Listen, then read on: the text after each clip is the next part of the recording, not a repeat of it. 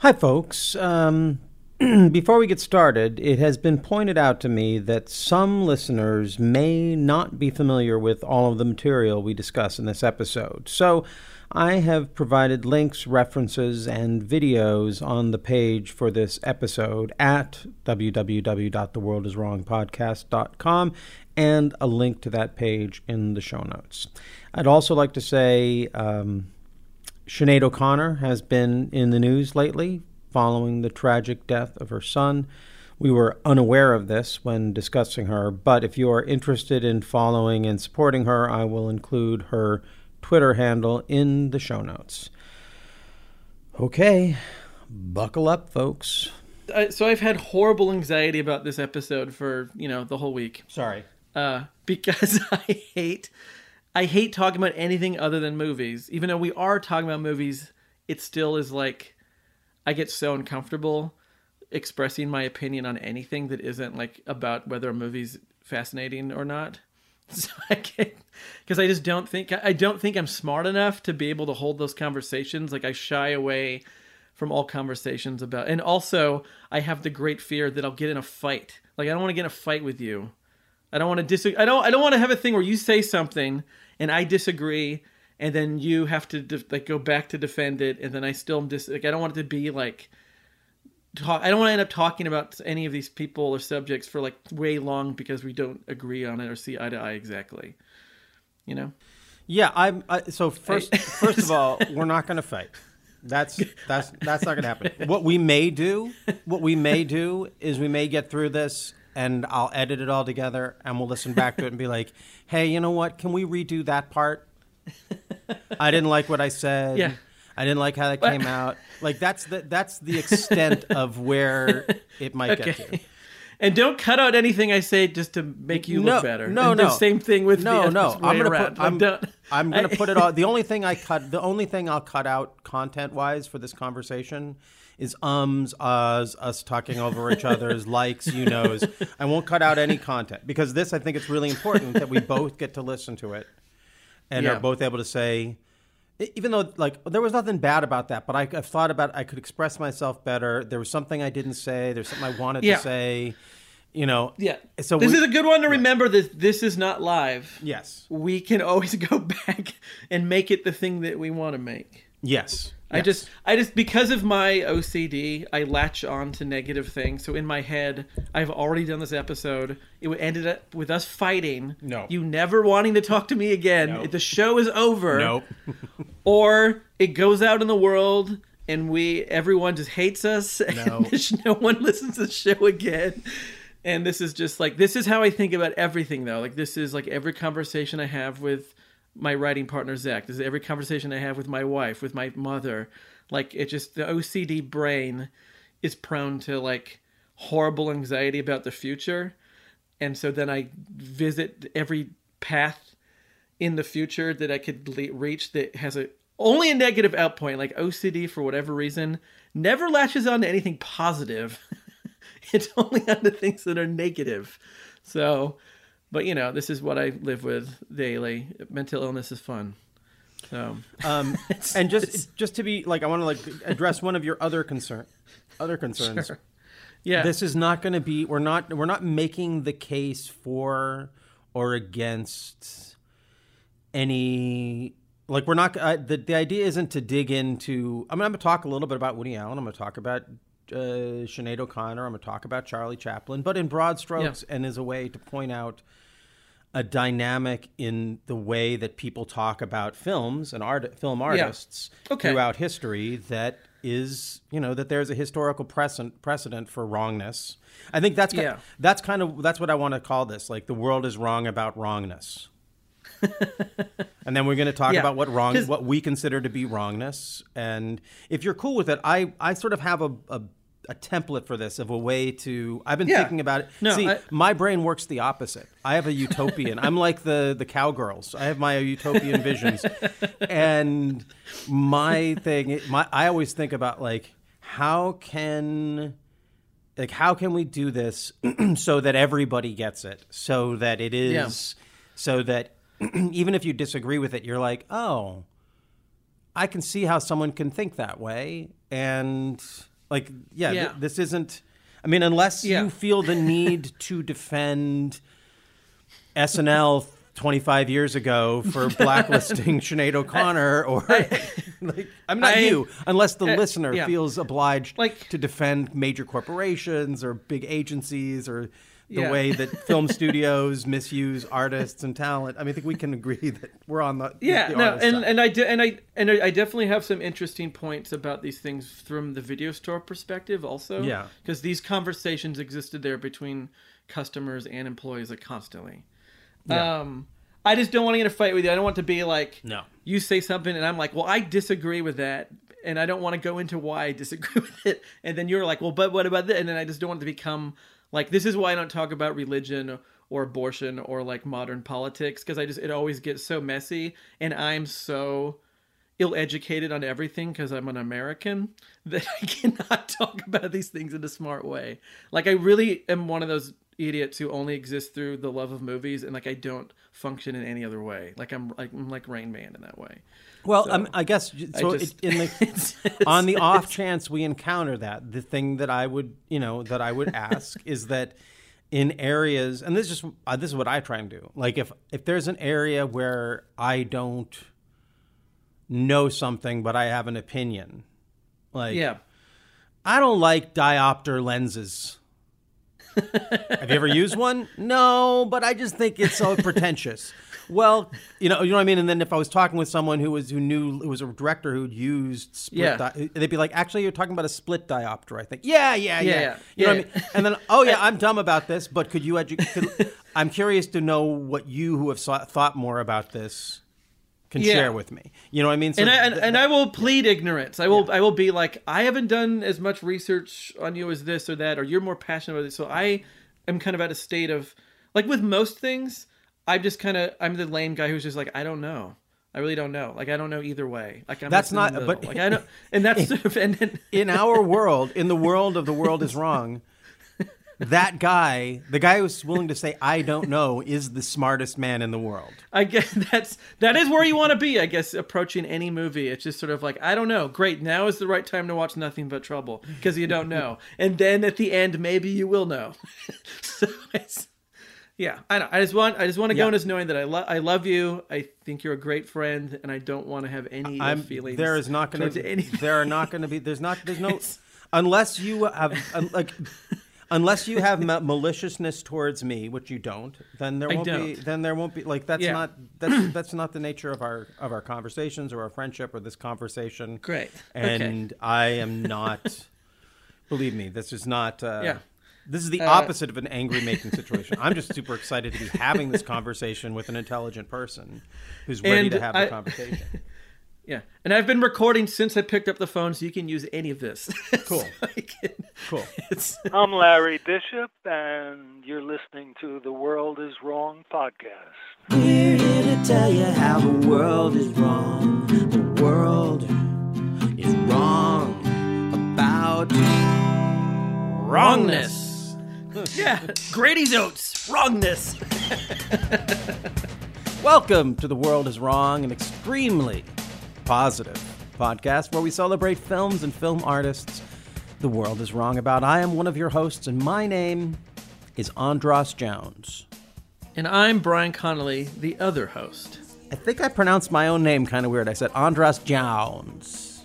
Like I'm Hey, it's your name. You can change Jagger. however. No, I don't want to confuse people. I spend all my time trying to get pe- people that I grew. I the one of the reasons that I think I gravitate to this idea is that people have been saying my name wrong my whole life. So Really? Yeah. Yeah. yeah, No one ever says my, my name wrong, but they spell it wrong constantly. Yes. Yeah. Is that how you pro- is that how you pronounce your last name constantly? Bryan constantly. yeah. Uh, so we're here today to talk about a, a larger concept that informs this podcast. Uh, so we're not really here to talk about any particular film. It's beginning of the year. We just had our episode with Jon Ronson. He's someone who, in his own way, approaches the wrongness in the world. Another word you might use is the cognitive dissonance. When the evidence in front of you doesn't match up to the narrative around that that evidence. And so, and there have been some percolating issues you may have noticed listening to this podcast when we talk about Instagram and Twitter that we kind of joke about how Bryan's doing the Instagram, it's all positive over there, and then I'm doing the Twitter, it's all negative over there. And it's not. It's not. But uh, that is kind of how we've divided our social media activities up until this point. We actually have uh, a new team that's going to be working on that, so this, that that is going to be less of an issue for us. But Yeah. it does touch on an issue that I feel like we need to get to because and we've talked about this and we're going to unpack it. But basically, you went over and looked at the Twitter account and you saw that I had uh, shared something that Wallace Shawn said about Woody Allen and I had shared some stuff about Julian Assange and it made you a little bit nervous that I was po- that I was uh, well, I, I won't put words in your. Mouth it made you nervous enough to call me and say, "Hey, we need to talk." And then we talked, and it was great because we all of our conversations are. I, I don't think we've ever had a negative conversation. Um, have we? Have we ever fought? Um, no, I think there's been times when we've both been gotten worked up, but we're always good at the other one not matching that. I think that that makes for a good friendship. It's like with one- like, and especially because I'm a prone to anxiety and nervousness. That if I come to you with that, you come back with a calm, think calm that, that washes over my body and brings me down. Where, which is good because I need that. I- I guess because that- if you ma- if you because when you what get what's a problem is when you with with any conversation with somebody if you go at them with anxiety nervousness and they match that or try to beat that then that just builds and builds and builds and then nobody's happy until you crash and burn out So I would guess, I guess it would be fair to say that intellectually we trigger each other, but emotionally, for some reason, the way we match, we just don't really like. When you're freaked out, I don't get triggered by it. Like, oh my god, Bryan hates me. Bryan's mad at me. Bryan's to, you know, he's, blah, blah, blah." you know, it's just sort of like, oh, Bryan's struggling with something. I want to help him. You know, and I feel like Yeah. I feel like I get the same thing from you, like a sense of like I'm nervous about this. I don't know, but I'm not. But I, but never like what I get from other people, which is like the trig. The one that's triggering for me is someone saying, "Well, you said and did this, and you meant this and that," and I'm like, "Well, no, I didn't." Well, yes, you did. I'm like, well, I don't know what to do now because you've misinterpreted something I said, and you're telling me what I meant, and are insisting on it being an insult and an attack, and it's not. Uh, so uh, again, we're. I think we are. Uh, I think we're well matched to have this conversation. I think. I hope people who listen to this podcast get that. Like we're.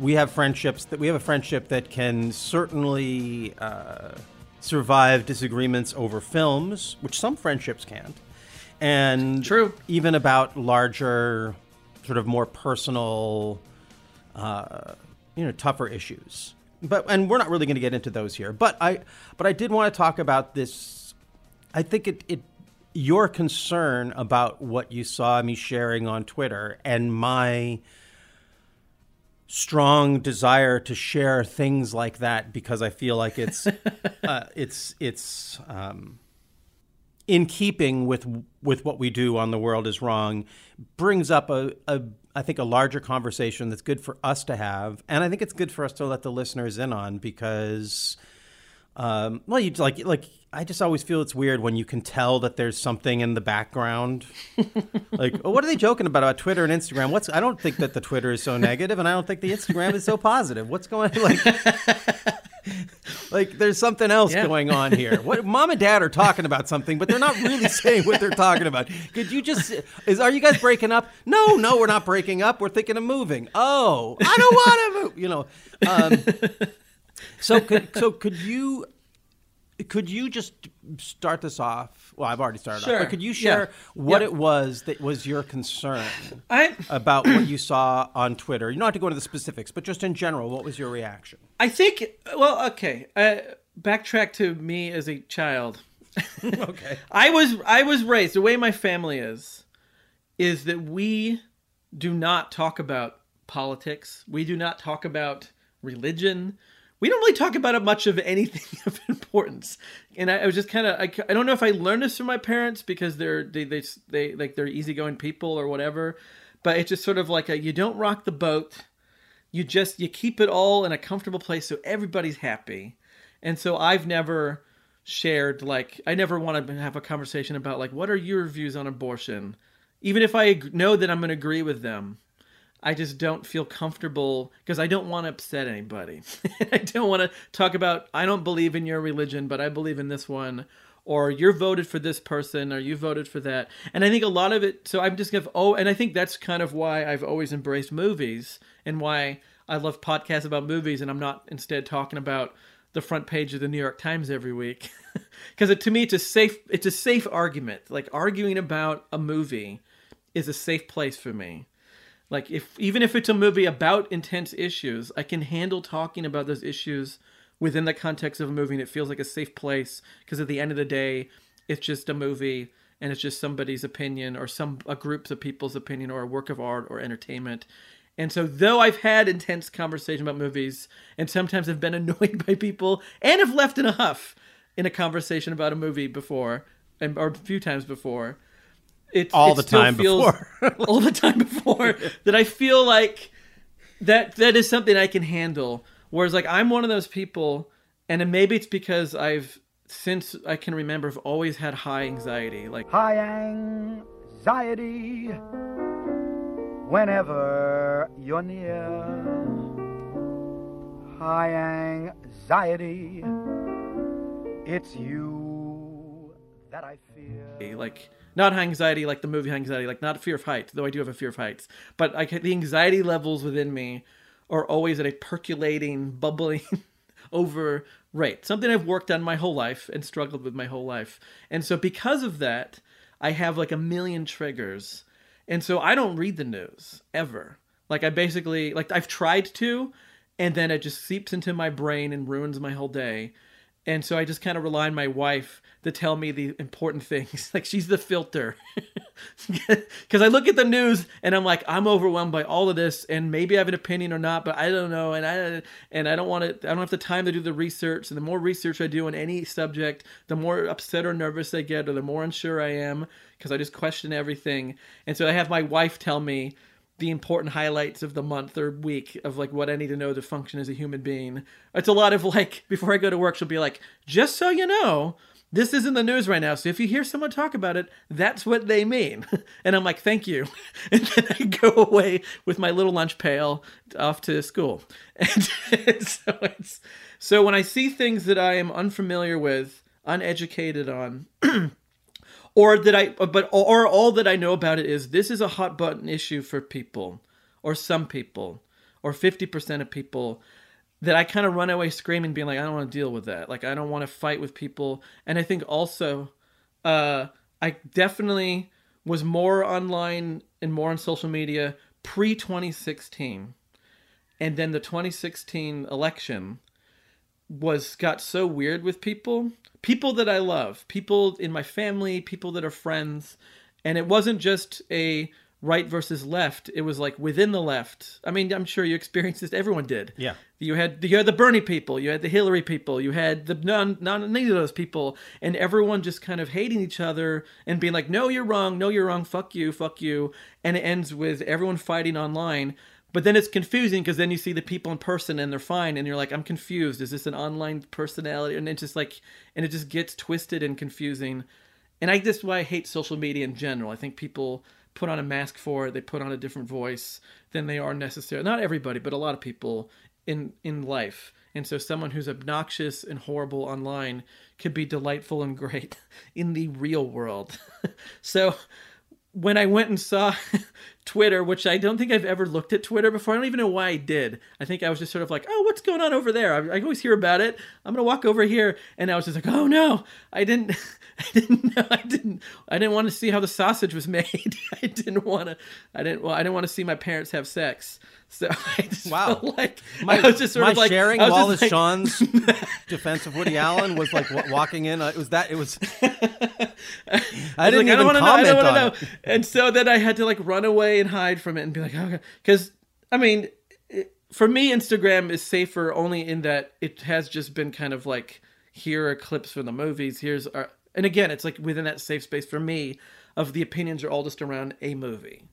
Yeah. So once like so that so that's my long rant as to why I'm uncomfortable in general with that kind of stuff. If that does that make sense? Do I sound like a crazy person? Not at all. Not at all. But just to, like since we're going back to origins, let me just so my my family background is we like sometimes to to my annoyance, but my family is a very very talk about politics kind of family. Uh, I have several members of my family who actually work in the Democratic Party or, or with the Democratic Party. Some, you know, actually employed within the Democratic Party, and s- several, many who volunteer time extensively. So it's a very political family, you could say. So in my family, that divide you're talking about of the Bernie people versus the uh, other Democrat, the the centrist or whatever, the the right wing Democrats or whatever, however you want to call them. Obviously, I have my I have a I have a horse in this race, so I I have a hard time talking about them as just the Hillary people, um, and that could get. But the point is that my family is very talks a lot about politics, and there's a reason that goes like my great grandfather came over from Russia, and he was one of the original Russian communists, like in a small group with Lenin and Trotsky, and and he came to America at as uh, as that revolution sort of curdled and moved to its uh, well, moved where it, where it moved, and he came to America. And my grandfather, who was a, an academic, a scientist at MIT, very well respected, eventually became the head of the uh, the electrical engineering department at MIT. But during the 50s, he was called before HUAC because of my great grandfather's affiliations.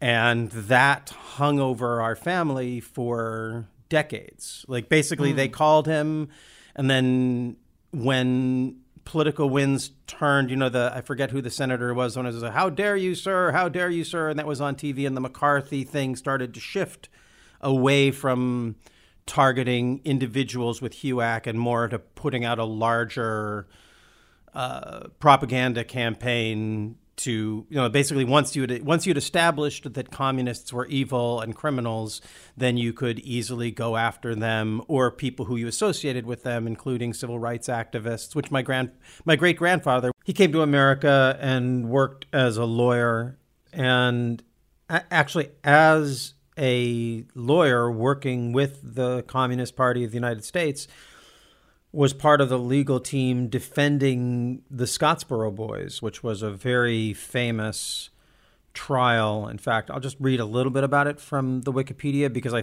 uh, in a way, it still it speaks to this whole thing that we're exploring. So, the Scottsboro Boys were nine African American teenagers, ages twelve to nineteen accused in Alabama of raping two white women in 1931, and the landmark set of legal cases from this incident dealt with racism and the right to a fair trial. The cases included a lynch mob before the suspects had been indicted, all white juries, rush trials, and disruptive mobs. And it is commonly cited as an example of the miscarriage of justice in the United States legal system and like as I said, my, my great grandfather was part of the legal team defending uh, the the Scottsboro boys, and so I I guess you can see all of this informs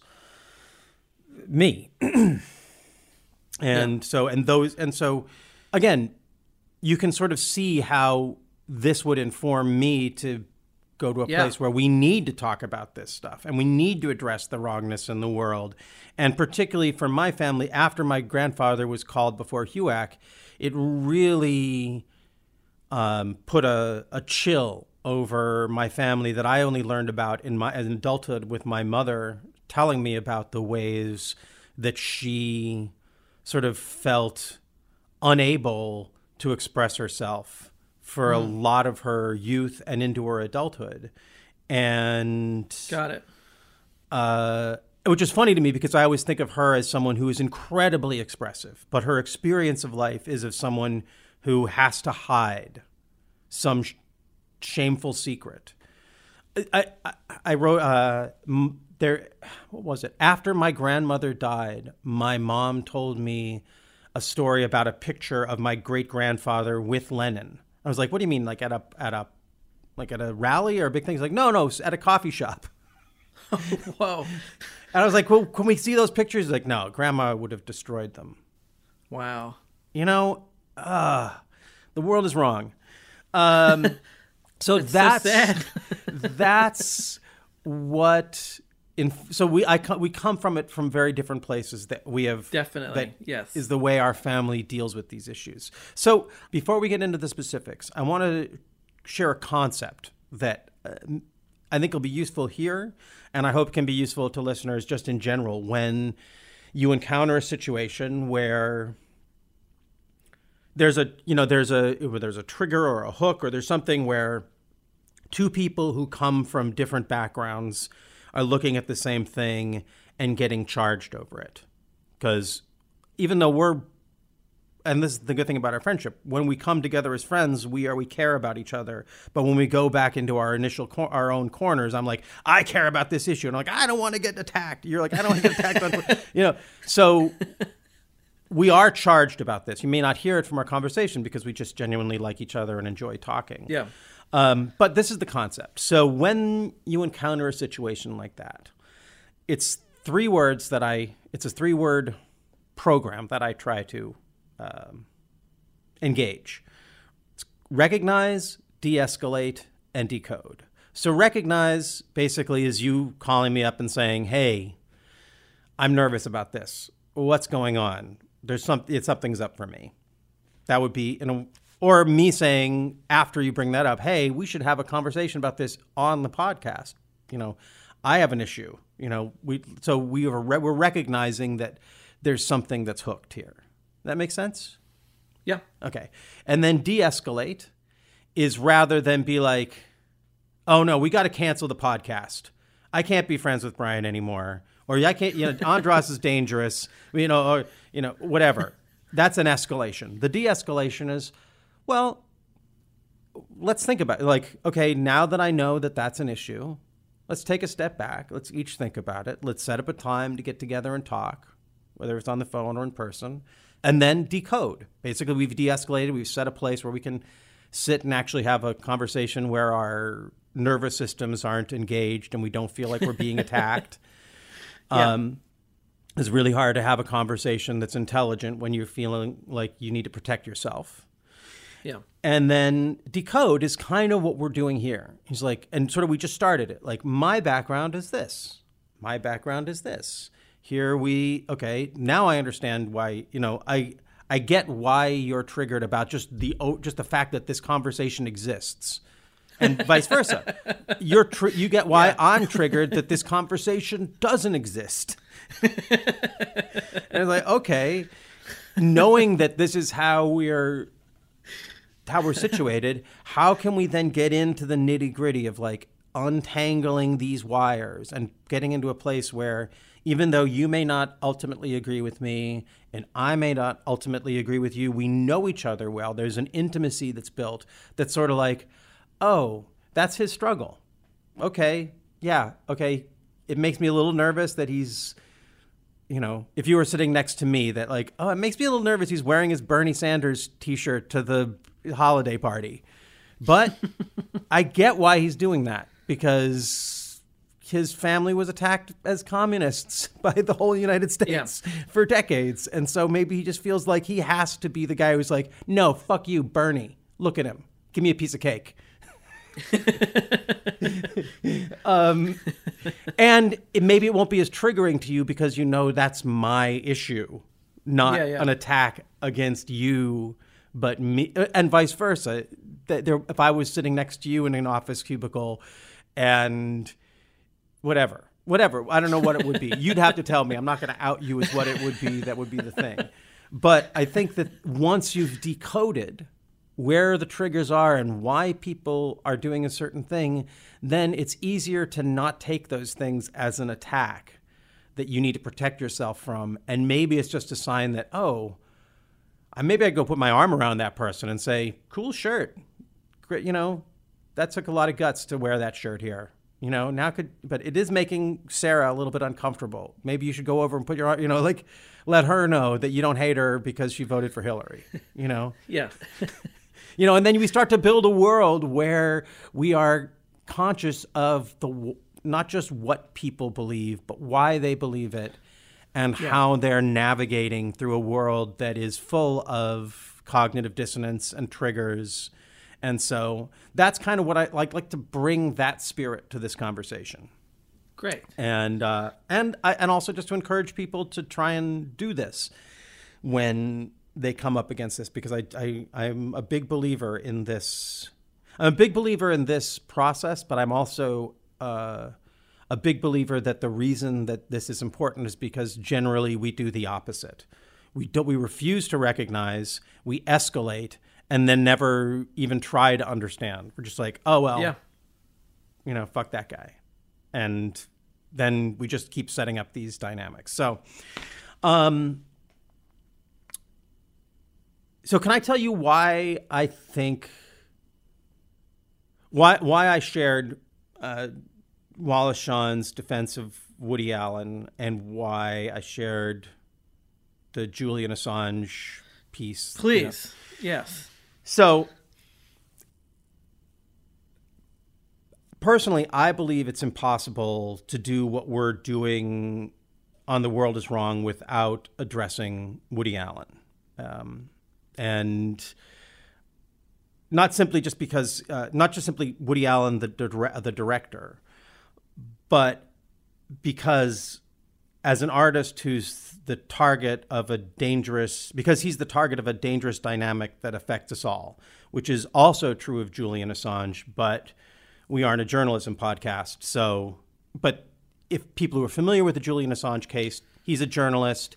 He's being prosecuted under the Espionage Act which criminalizes sort of basic aspects of journalism. So whether or not you like Julian Assange, the attempt to prosecute him for practicing journalism threatens all journalists everywhere.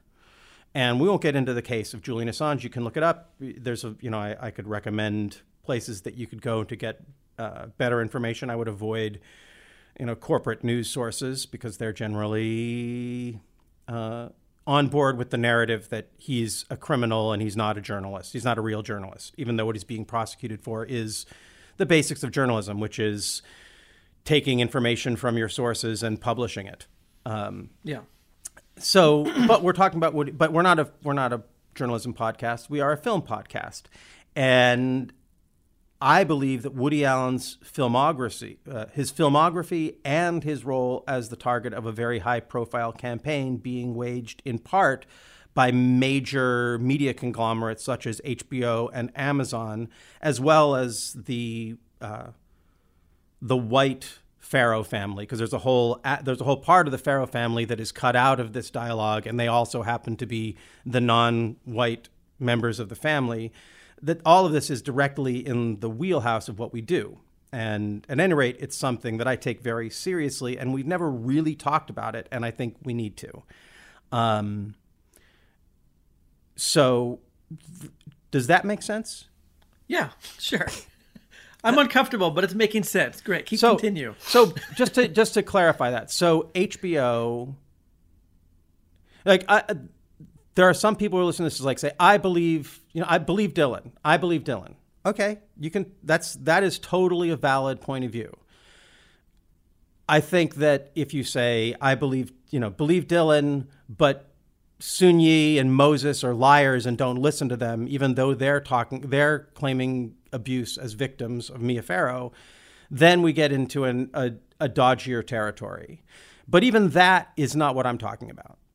Uh, what I'm talking about is when HBO is putting in the, like puts out this documentary Allen versus Farrow that is that leaves out a lot a lot of information that even people who just know documentary filmmaking and don't have a horse in the race are like well this is an incredibly prejudiced documentary. Maybe it's maybe the assertions it's making are correct but the way it's doing it is incredibly manipulative and just not good filmmaking. Um, it's good propaganda um, but even that you could just say okay well there's that but then you watch in their comedy shows. I've watched two of their comedy shows in the last few years, the other two and Hack. And in both of those films, they put lines in characters' mouth that basically say that Woody Allen is a sexual predator, as if that is a proven fact when he's been cleared by multiple panels. The evidence, like anyone who looks at the evidence clearly sees that there are there's a there's a lot to to call that into question.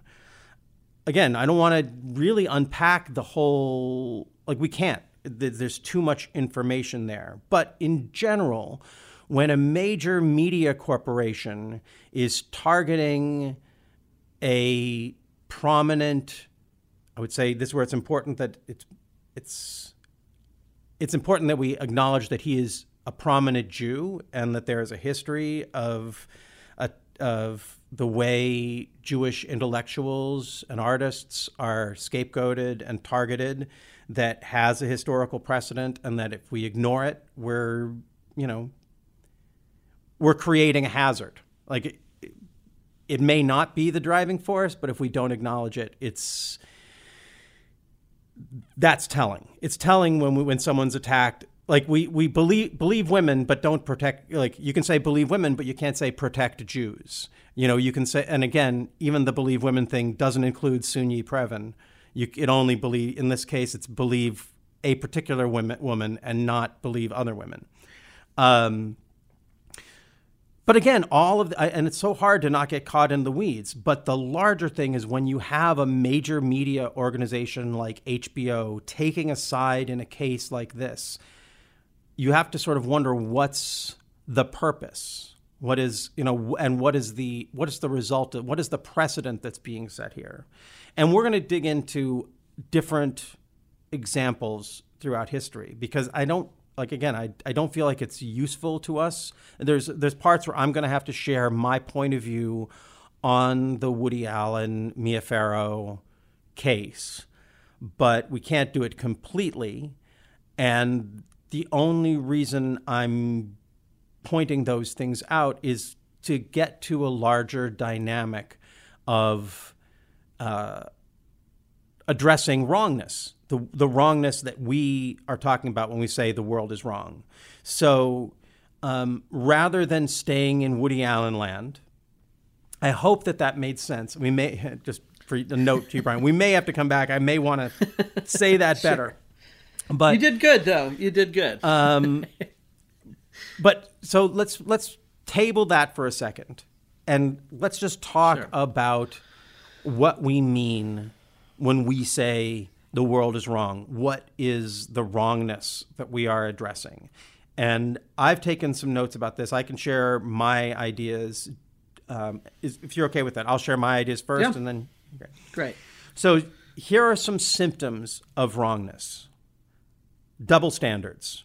I think double standards are a clear sign of wrongness, and we all have them. Uh, you know, there are like I have a friend who says jerky things, and I still like this friend. I have someone I don't know that I see online say the same jerky things. I want that person to die.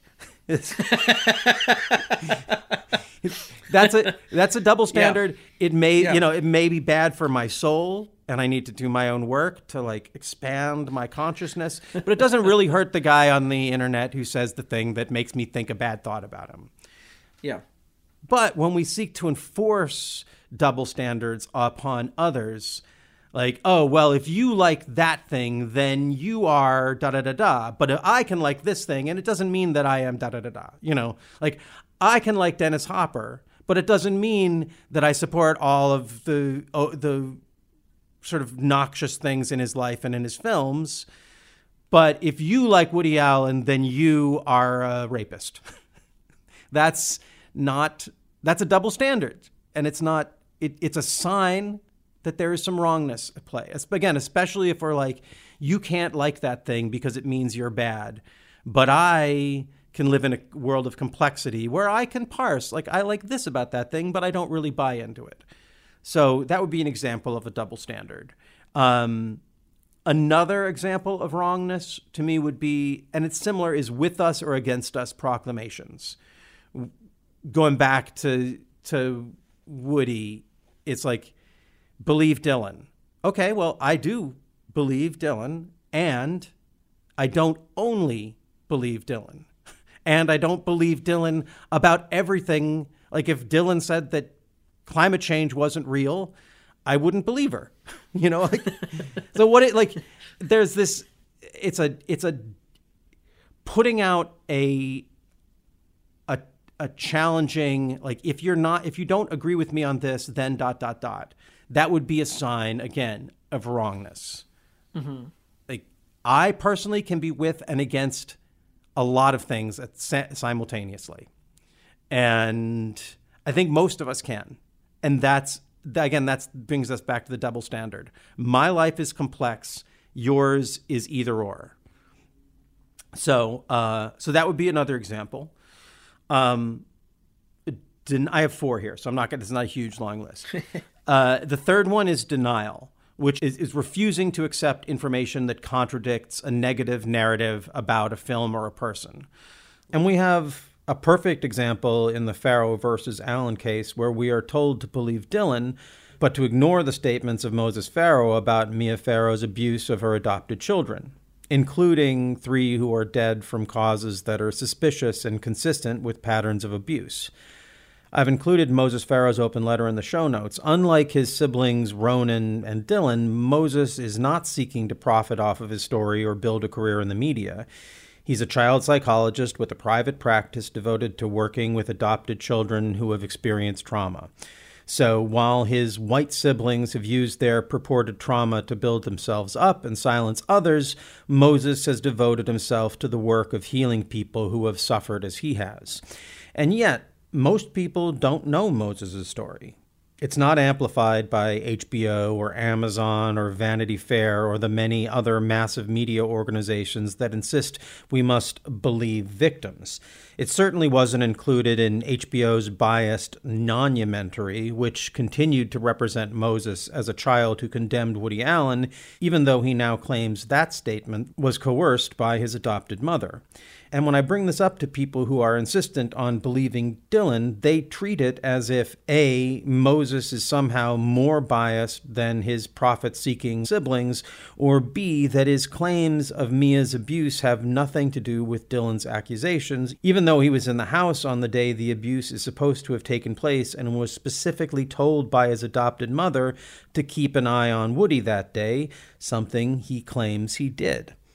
I can't think of a better example of the denial of facts and context than is represented by the exclusion of Moses Farrow from the mainstream narrative of Woody and Mia. And finally, in my list of uh, symptoms of wrongness would be fear. So, one of our dictums on the show is there are no guilty pleasures that or movies that are so bad that they're good. If you like them, they're good. You don't have to be afraid to say you like Mad Dog Time. Come on, people. it's okay. It's okay to like Mortdecai. It's o- it's even okay to like the films of Vincent Gallo. Um, so uh, and and I think that I think we're comfortable with that when it comes to just films that people don't like.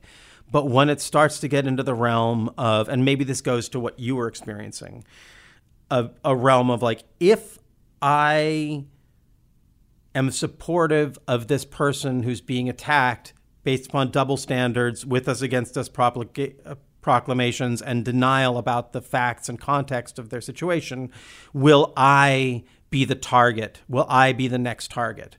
And that's just like, that's pure McCarthyism. You know, if I stand up for a communist, will they say that I'm a communist? Basically. It, and, or, you know, we can go to more in our lifetimes. Like, if I support. You know, this isn't an issue. This isn't as much of an issue for us because we grew up in Olympia, which is a pretty queer friendly town. But if I have a friend who's gay, or if I stand up and support uh, rights for gay people, will people think that I'm gay? And what will that mean? Again, fear based upon prejudice, based upon denial of facts, and with us against us procl- proclamations and double standards. And so, this mostly we. I mean, I think we address this all the time when we're talking about films. It's just when it starts to get a little bit. There are there are third rail parts of this that are harder to get into. And Yeah. for me, Woody Allen is one of those third rails that I just can't I can't accept avoiding it. And I also know that as my friend, that makes you uncomfortable for where we might, what the position it might put us in. And so, you know, that's what we're up against. That what that's what we're trying to decode here. So thank you for letting me explain all of that. And now I'm going to shut up and hear what you have to say. um, do you think you would not feel as passionate about Woody Allen if you weren't Jewish and you didn't like his movies?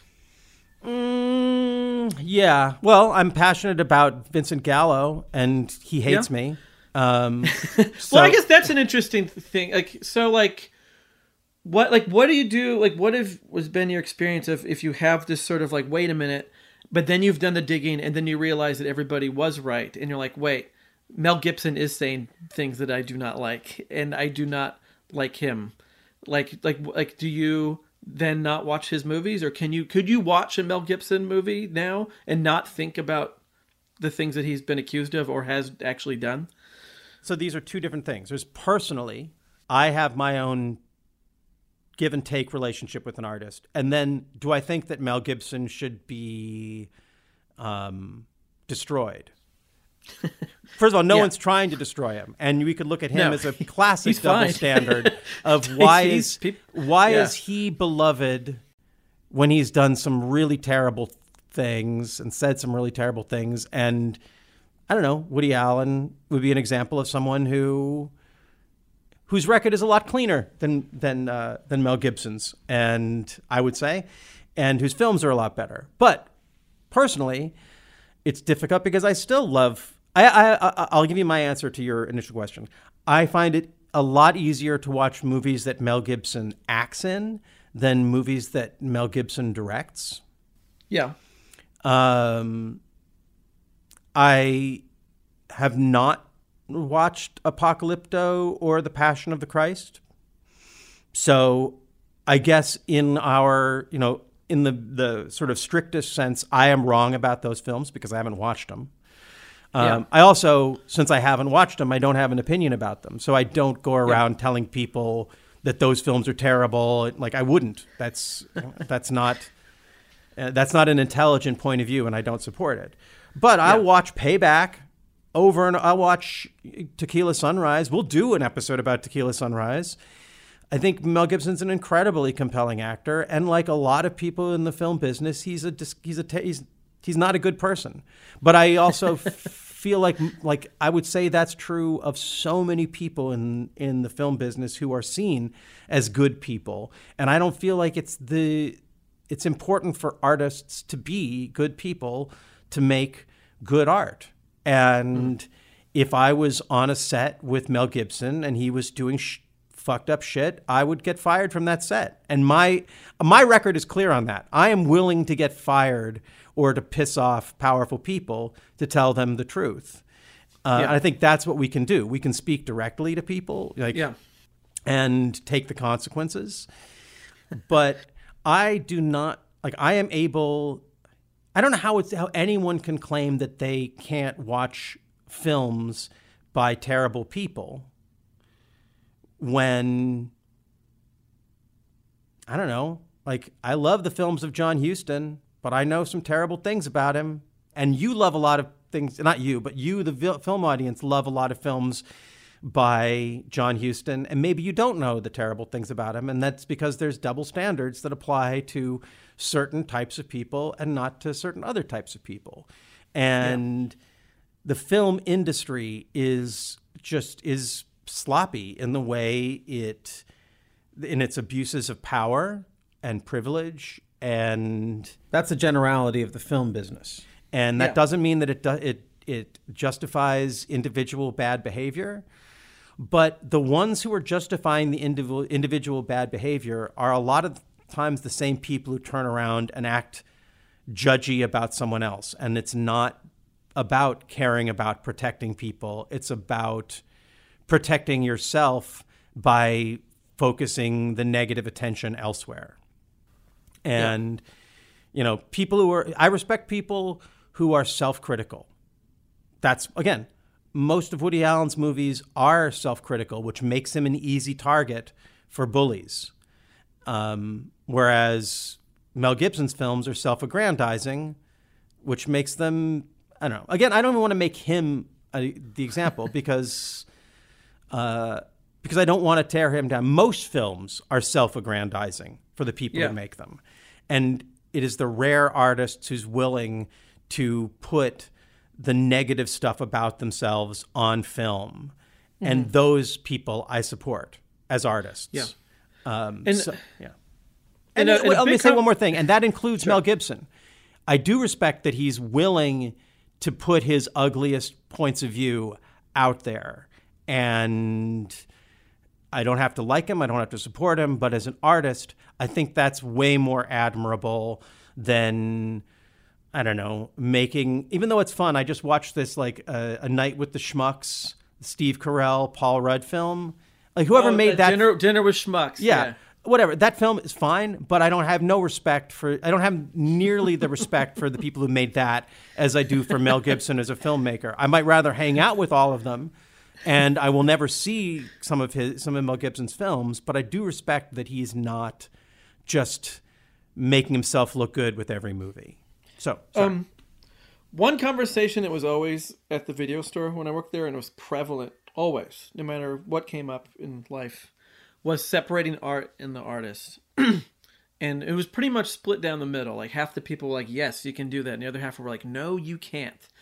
And I guess have you ever had a problem with that? Like especially someone like you who's worked in the business and knows people, so you know more about whether someone's a jerk or not or whatever. Like have you been like, "Oh, I don't want to see that movie." Be like you don't have to say names, but like I don't want to see that movie because that guy's a jerk. and I know personally. yeah.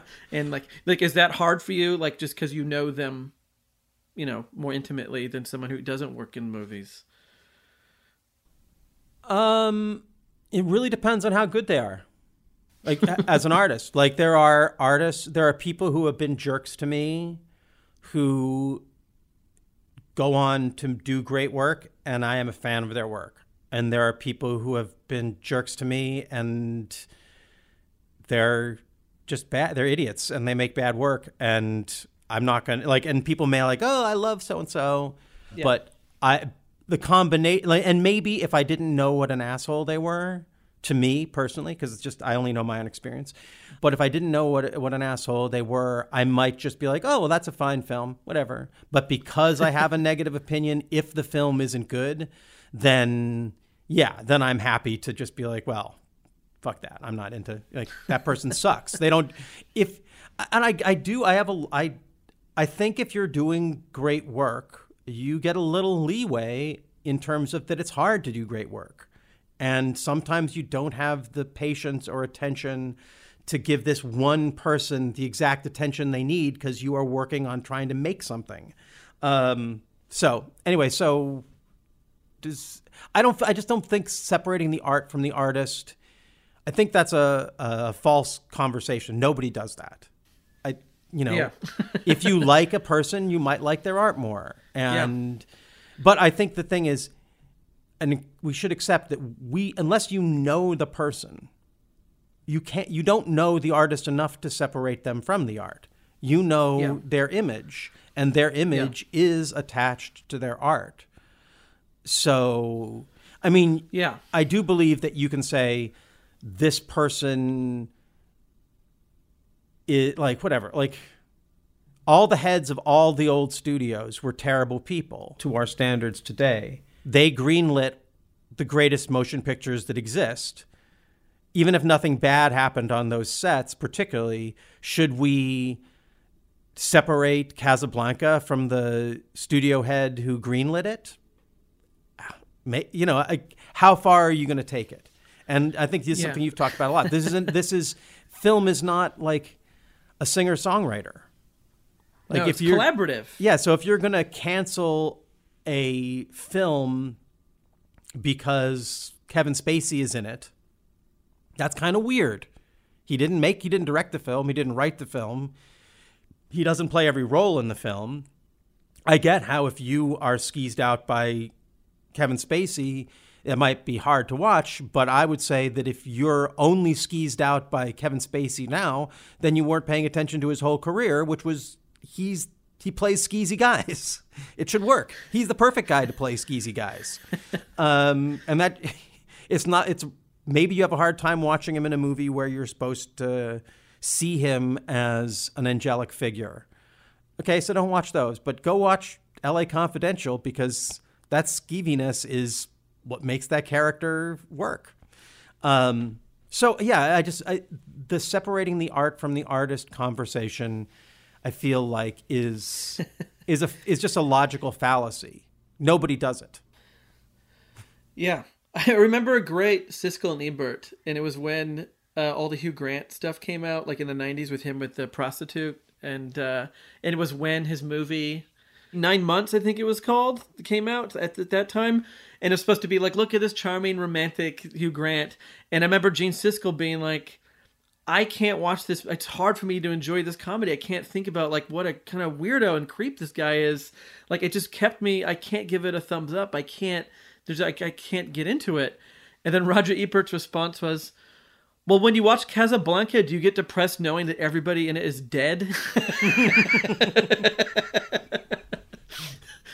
and then Gene Siskel had to pause and go, "Okay, yeah, well, I guess that's." Is Roger Ebert was able to to not, and then and I feel like I don't think anyone's wrong even either way. Like I understand everyone goes through things with their own life experience and per and like personal whatever. So if you're uncomfortable watching a movie because of whatever thing in your life, I think you have the right to do that or boycott it or whatever. I'm I'm not against that. Um, but I think that what we try to do on the show is like we will we don't only pick those kind of movies but like i think like with everything that we're picking like kind of the wrongness at least for me is like people who are just so quick to throw a movie away because of whatever reason and not and and be really mean about it maybe even. Like with the adam sandler stuff just like that guy's an idiot that movie's crap that movie's for idiots. Fucking hate that movie and i hate you for liking that movie like you're an idiot. And i don't care for that. Like you have to at least look at it and think just kind of look try to try to think of it objectively if you could like and just see if it's if like or or even if you hate it try to figure out why you hate it as opposed to just throwing it away Yeah, yeah.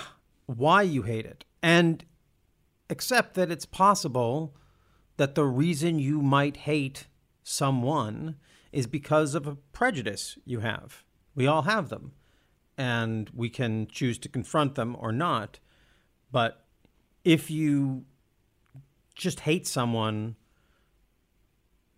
or are inclined to believe the worst things about some people and not about others, you might want to interrogate for yourself why. does that make sense Yeah, yeah, and I think that gets to the to the next point that I want to get into because when people say separate the art from the artist, I would say, would maybe you mean separate the art from the gossip, because you don't know the artist, and what you know is what you've heard from someone who's saying something which is basically gossip, unless it's, I guess, been proved in a court of law or there's some scientific validity to the argument. You know, like so. This is why I want to talk about uh, Sinead O'Connor because I feel like she her case is one that gets at a lot of this, and it's far enough in the in the background or in the distance in the past that we can we can bring some context to the case of Sinead O'Connor. So for those of people Okay. those people who are not familiar with it, Sinead O'Connor was on an incredible trajectory to stardom in the late 80s, early 90s. She basically got I believe she was discovered by U2, by Bono or U2 in Ireland. Actually, I should say she was introduced to us in America by Bono and U2. I hate when people say discovered.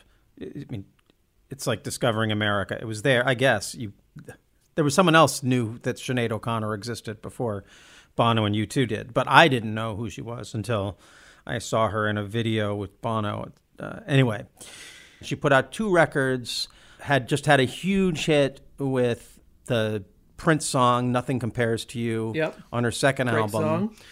and I actually had the pleasure to see her once, and it, she is one of the most soulful singers I've ever seen. I she just I saw her at the Gorge um, as part of the she was on the Lilith tour, and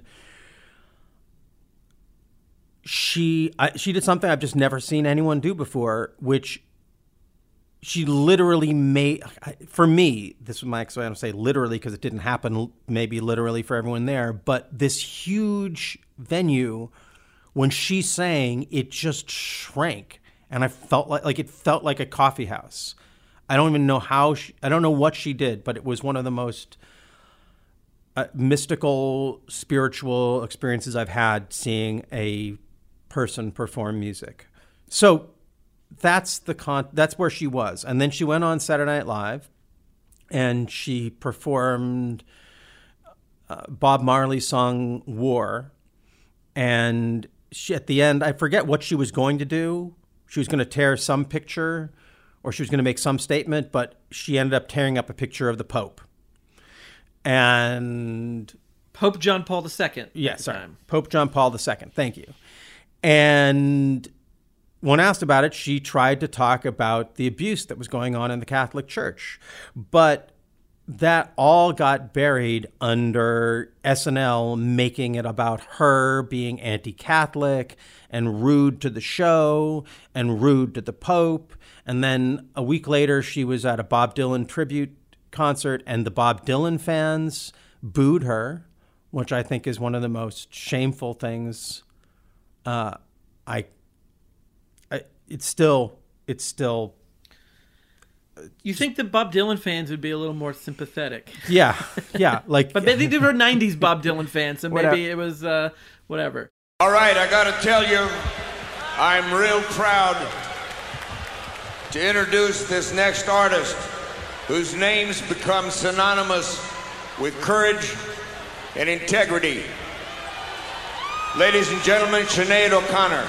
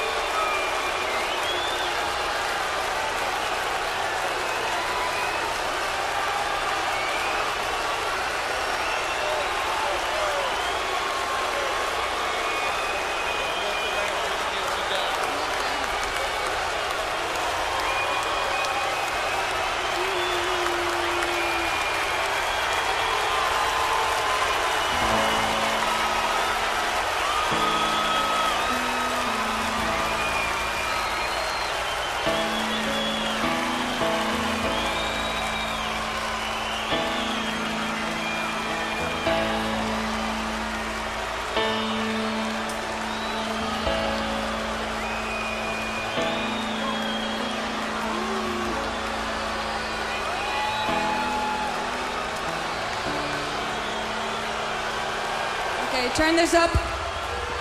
Until the philosophy which holds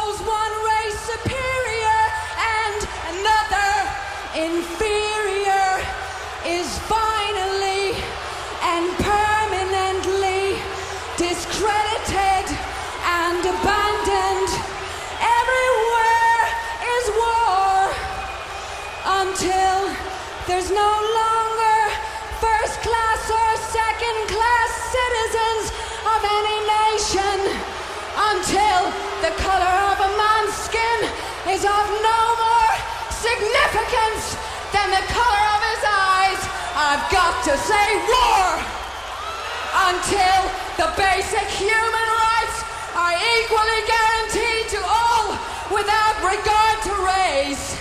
I say war, and until the ignoble and unhappy regime which holds all of us through child abuse, yeah, child abuse, yeah, subhuman has been toppled, utterly destroyed. Everywhere is war. and then and then it killed her career. And she and she's recently in the last few years she's come out and it, look you can see the ravages of what it did to her that whole pro that whole thing. And she probably had her own issues going into it but it did that didn't help. I mean don't say it didn't help. It hurt. It, it can't help but have hurt and in retrospect she was right. She was raising the alarm about abuse like abuses in the Catholic Church that were being silenced. And what SNL and the Bob Dylan fans did was make it harder for anyone else to report on these abuses. It was SNL hasn't had to be held to account about this. Um, I don't know how many of those Bob Dylan fans or the artists who were on stage have apologized for participating in that or for not calling it out for what it was at the time. I'll tell you, if I was on stage, I would have. I would have been happy to piss off all those rock stars to put my arm around Sinead O'Connor with Kris Kristofferson. We should give credit to him. He, Kris Kristofferson, was had the you know had the integrity and the morality to just know that that whatever she might have said or done, a crowd, a, a stadium full of Bob Dylan fans booing an artist is shameful. Um, Yeah, and and SNL continued to make fun of her after, yeah, like skits where they would have where they'd make fun of her being opinionated. Uh, I think I don't know if it was a week later when Joe Pesci hosted a week later. He tore in half a picture of Sinead O'Connor after his monologue, or and said he wanted like to punch her. Ladies and gentlemen, Joe Pesci.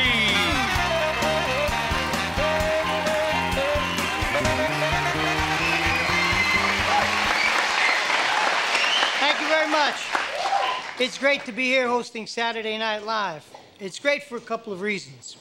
First, I have a new movie, The Public Eye, which opens next Friday. Second, it's Columbus Day. And that's important to me because I'm Italian.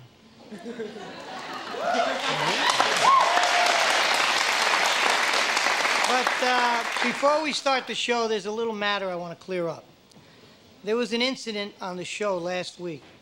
Sinead O'Connor tore up a picture of the Pope, and I thought that was wrong.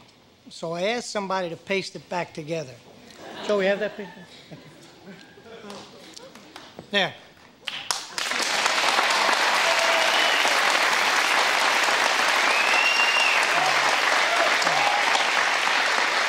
I think that's a lot better. Thank you. Okay, case closed.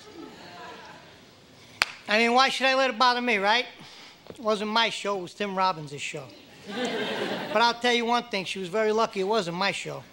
Because if it was my show, I would have gave her such a smack.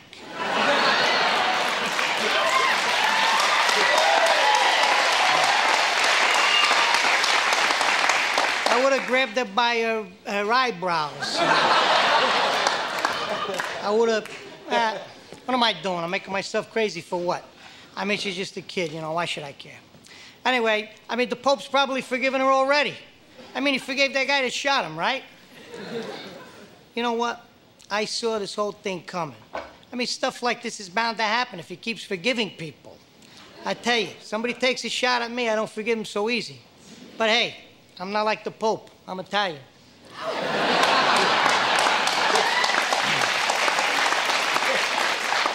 But you notice she didn't tear up any pictures of any Italian popes.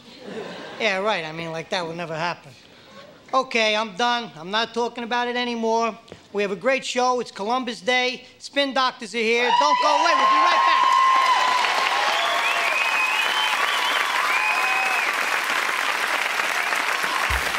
Now, of course, a lot of that didn't age very well, particularly the plug for the public citizen. but also, here he is defending the genocidal maniac like Columbus, and he said he wanted to hit her. Like, okay, you saw clap for hitting a woman, yeah, because we, you know, because we we don't want to be rude to the Pope. The Pope. so that's the that's my recap. Obvious, like I if I, I if I need to make the point, I would say that I think we should consider this when we consider the case of Woody Allen, the case of anyone who is the target of a major media campaign to make them a pariah or a scapegoat or just an untouchable person without, you know, based upon going back to that wrongness, double standards, with us or against us pro- proclamations, denial, and fear. You could put all of those onto the Sinead O'Connor Connor thing. Like, it's you can be you can say I can, you can say I want to punch Sinead O'Connor in the face, but you can't tear up a picture of the Pope. That's a double standards. With us against us, uh, with us against us pro- proclamations. You what she did. If you support what she did, then you are then you hate Catholics. that denial. Well, maybe there is there is abuse. We don't want to talk about it. What she did was rude and fear. If you speak up like Sinead did, Sinead, Sinead, Sinead, the Sinead is coming. The uh, batten the hatches. Uh, if you if you speak up for Sinead, then you also hate Catholics, and you might be treated like her. Um, so, with all of that, what's your take on this on Sinead? well, I was really young when that all happened, but I was aware of it. I think I was maybe 11. It was like 91. Is that right? 92? That 91? sounds about right. Yeah. Uh, but I just like I kind of remembered. I mean, I and I was Catholic. I was raised Catholic. Um, but I remember just kind of being like, kind of maybe confused by it, just being like, she wore, tore up a picture of the Pope, and everyone's really upset about it. I don't really understand why. Yeah. Why? why? And I didn't hear about what the reason. Like I didn't know about that till I was older. I just all I heard was she ripped up a picture of the Pope, and you do, don't do that. You can't do that because for whatever reason, there's certain people of power that you just can never criticize or say anything bad about. and and I just remember thinking it was just kind of weird. And it's I mean, and then like, but then what they did was they kind of made the when the jokes were made about her, whether it was a late night show or whatever, it, they kind of went from that and more about like let's make fun of how she's bald. Let's make fun of how she's just opinionated in general. Let's make fun of like how Irish she is. You know how alternative she dresses, and so Uh, you're uh, you're talking about you're talking about uh, Janeane Garofalo on the Ben Stiller show that we featured just a couple it- weeks ago. So it and and I don't think even when it gets to that level, I don't think like Janeane Garofalo has ill will towards Sinead O'Connor, but that just be kind of what it turns into. It's not a conversation about the problem or the thing she was trying to draw attention to. Instead, it becomes this other thing, you know, which I'm sure was very frustrating for Sinead O'Connor among many other reasons. And I think that's it. That's the kind of a thing that happens a lot in pop culture. Um, like that was like SNL is kind of guilty of this a lot. Like, and I love that show, but like, I watched an episode where John Malkovich hosted, and they were making fun of the Menendez brothers and like how silly they were and what the clothes they wore and how they cried a bunch. And then we found out later that they were horribly abused and it was a horrible th- thing. Or like, like kind of like that revisit of relooking at Lorena Bobbitt with that um, uh, that documentary that came out about like how people kind of, well, she became a joke you know? And it was and it wasn't a joke. It was something really bad.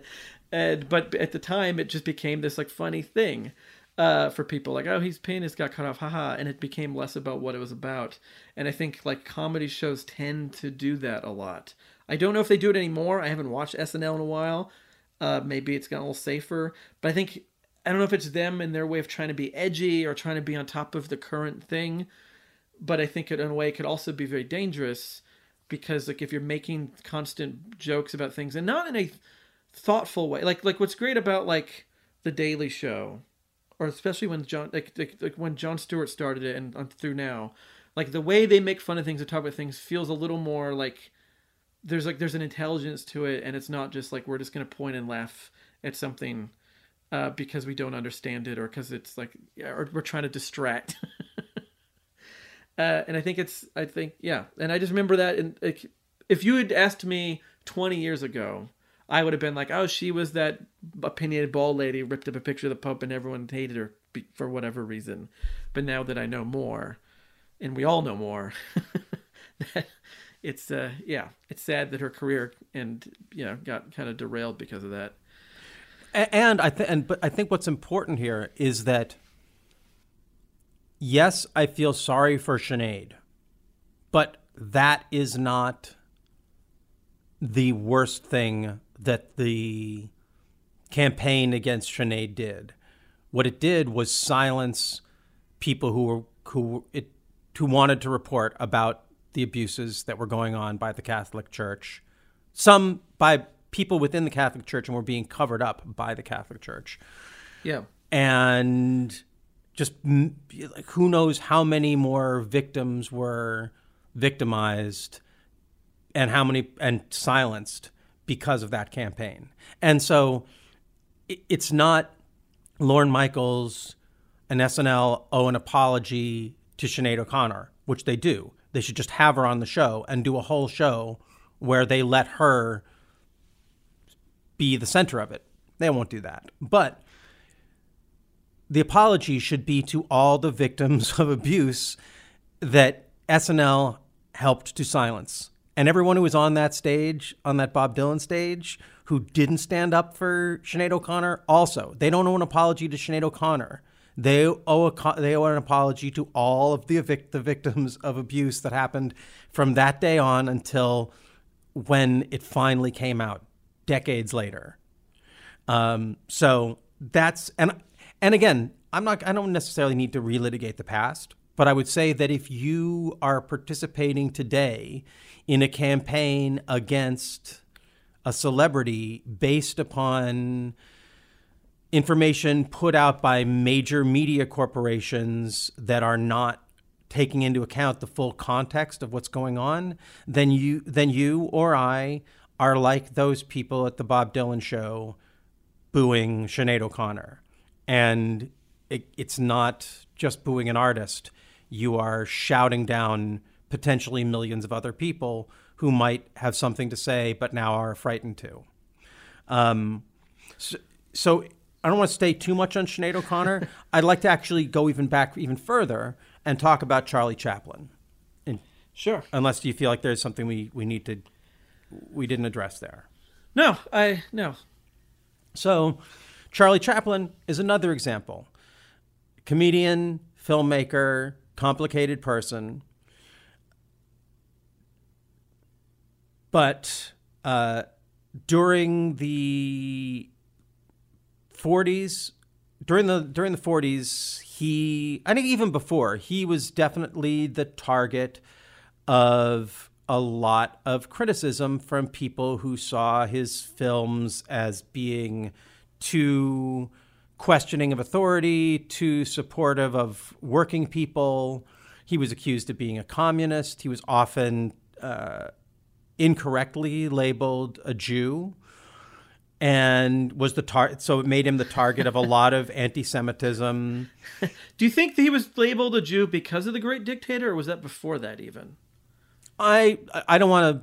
I'm pretty sure it was before, but I don't want to. I think I'm ignorant because I always assumed he was as well. See, I'm part of the problem. Yeah. Uh, I I really thought he was. Maybe I don't know why. Maybe because he because he stood such a, a stand against Hitler or whatever that I thought like, oh, that must mean he's you know a Jewish man in Hollywood. You know, I so I'm to- totally guilty of. He was in love with. Paulette Goddard, who was Jewish, Um, but no, he's he was just a man of conscience, and again, complicated, conflicted. We you know if we get into his personal life, we can definitely make judgments about it. Um, uh, well, I won't be vague about it. He liked you know he liked young women. He was. He, it seems like he was like there was some area of his life where he hadn't he hadn't fully developed. Like again, like a lot of artists. And if he if what he was doing was non-consensual or it's none of this is to justify what he his sexual proclivities or to even or to condemn them because I don't know and we don't know and it's really confusing. And again, we're just talking about gossip. But he was the target of a massive campaign to portray him as a disloyal communist Jew, and eventually he was exiled. He was, you know, he left the country and they wouldn't let him back in because he they, he was portrayed as a traitor. And this campaign laid the groundwork for what would become the Red Scares and the anti-communist witch hunts led by Joseph McCarthy and HUAC and other many other uh, politicians and media people who jumped on the ba- bandwagon of that narrative. And in retrospect, just like Sinead O'Connor, history has proven that Charlie Chaplin was the victim of a massive campaign that sure it hurt him, but he lived fine in Europe. He he certainly had it better than Sinead O'Connor did. But the campaign against him ended up being forwarding something that targeted and hurt many, many other people and kept um, and hurt American film. Like when we attack one of the great filmmakers of any generation, it's you know it sets film back. And again, we're a film podcast, and we I, I think we're opposed to to that. um, and so I, I feel like those two cases, and I'll, I, am going to stop in a second and let you uh, talk about Charlie Chaplin and what you, your thoughts are. But I think those two cases, Sinead O'Connor and Charlie Chaplin, should be, we should keep them present in our minds when we feel the need to react to an in the moment media narrative, to wonder, first of all, is it true? What's the source that's telling me this? And what is the agenda that it is pushing beyond just talking about this one individual person? Because when famous people are the subjects of these kind of uh, attacks, it's rarely just meant to attack that person. There's another it it it's to put forward an agenda or to put forward guardrails of debate that are allowed and not allowed.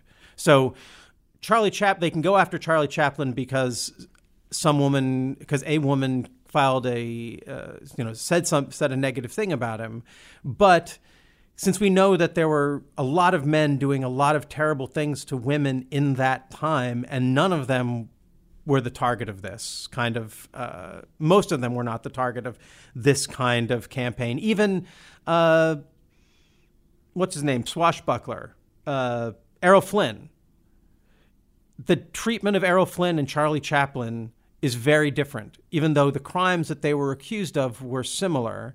But the difference is that Charlie Chaplin was a was a an artist whose work was a threat to power, whereas Errol Flynn was a Nazi sympathizer, and uh, you know he's more of a right winger, and so his so he was only on trial for his sexual the sexual charges against him, whereas Charlie Chaplin was on trial for his beliefs, and the the sexual crimes was a pretext to go after him for his supposed communism and disloyalty to the United States. And so we just need to be aware of why a particular person is being targeted. Forget about being a fan of that person or hating that person, but what is the dynamic at play and how will we how could we possibly look at back at this in 20 years and be like wow it would have been nice to hear more from Sinead O'Connor it would have been nice if Charlie Chaplin had been able to make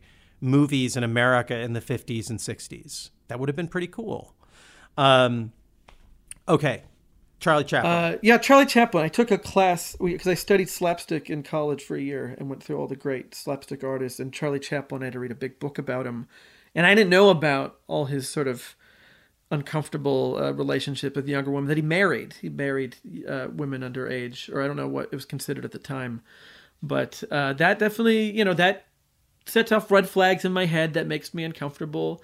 Uh, that's definitely not my OCD does not like that kind of subject matter. It's one of the subjects that makes me very uncomfortable. Uh, but uh, but it is but it is yeah, like just kind of where the trial wasn't about that, and he wasn't kicked out because of that. But it was about like his the communist thing, which is weird.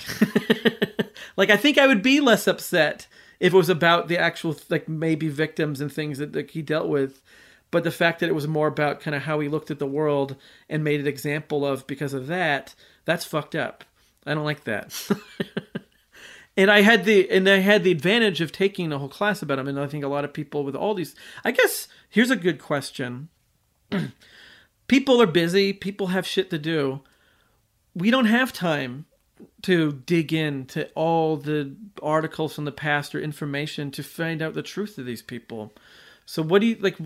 What do you suggest for someone who is sort of like has the gut reaction of like this person makes me uncomfortable. I don't like what this person's being accused of. Like that seems like that's a bad person. But I'm busy. I have a job. I have a family. I'm not going to spend hours on the internet. Or maybe everyone does now. Maybe with the phones they, they do have time.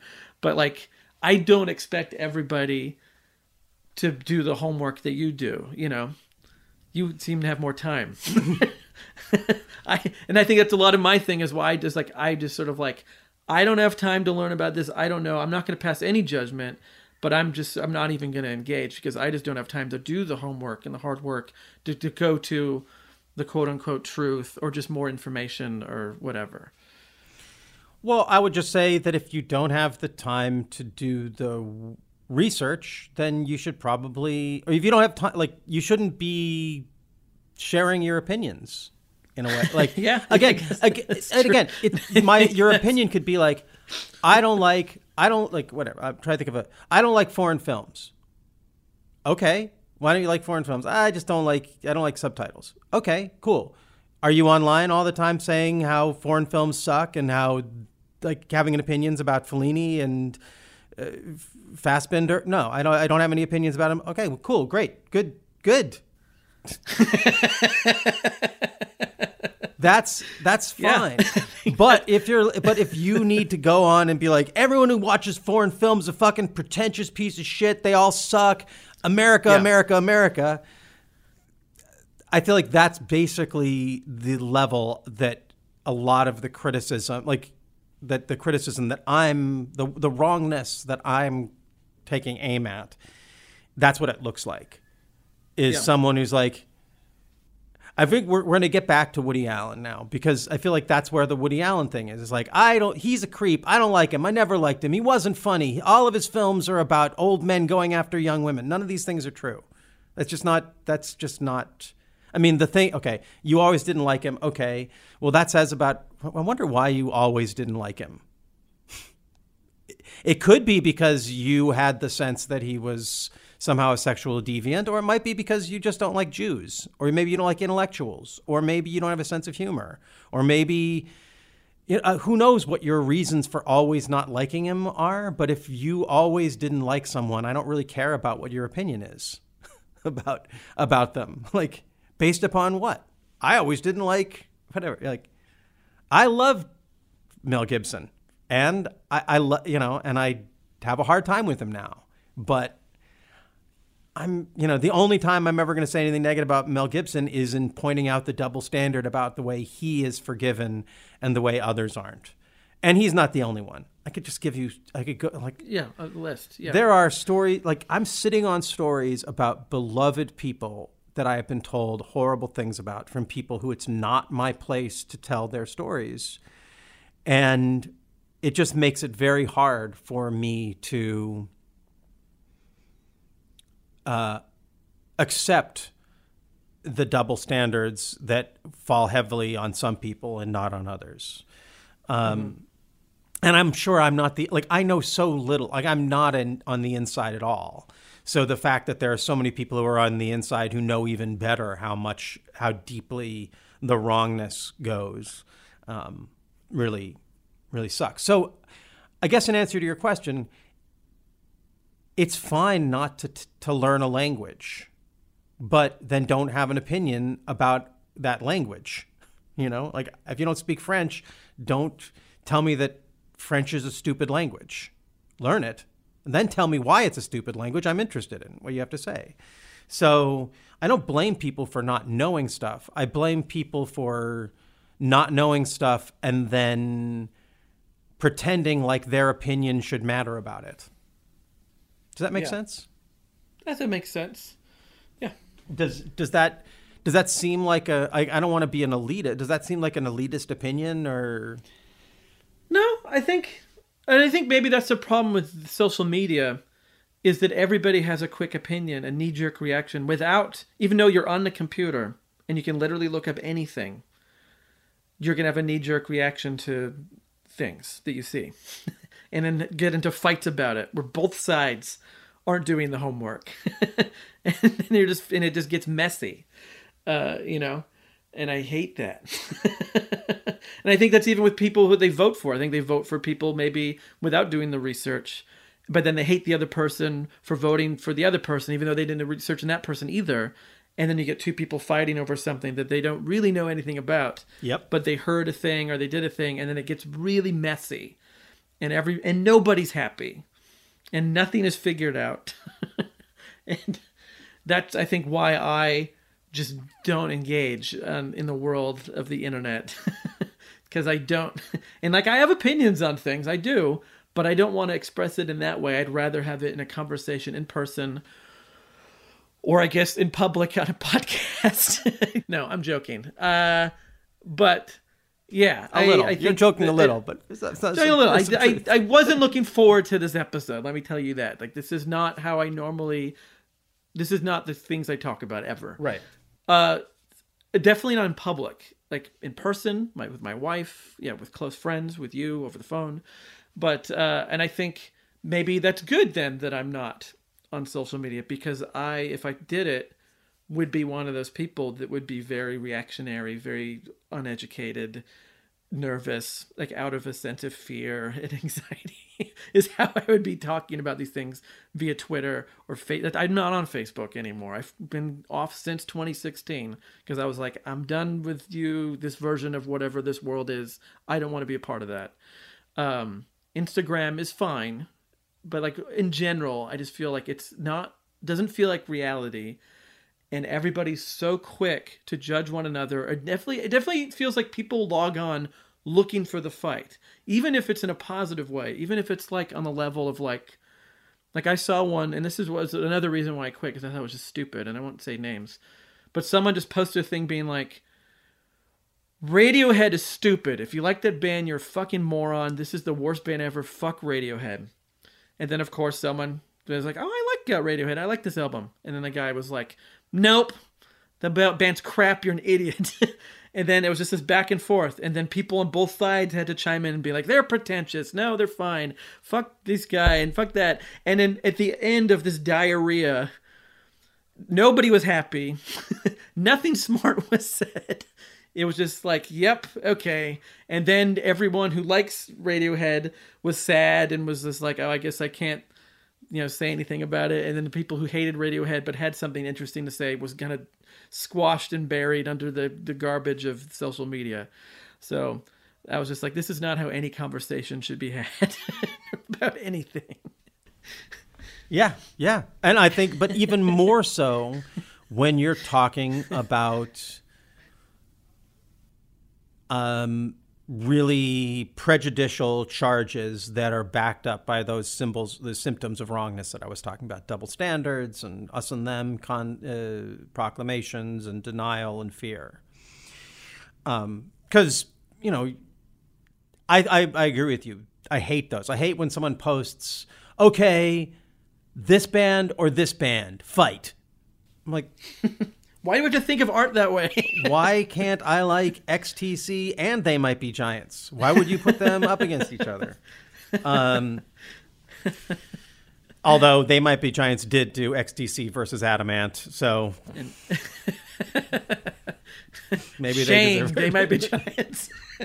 But I think they're I think they're mocking. I do believe that No, that they are. No, they are. that Yeah. song is mocking this thing of like why why compare XTC to Adam Ant?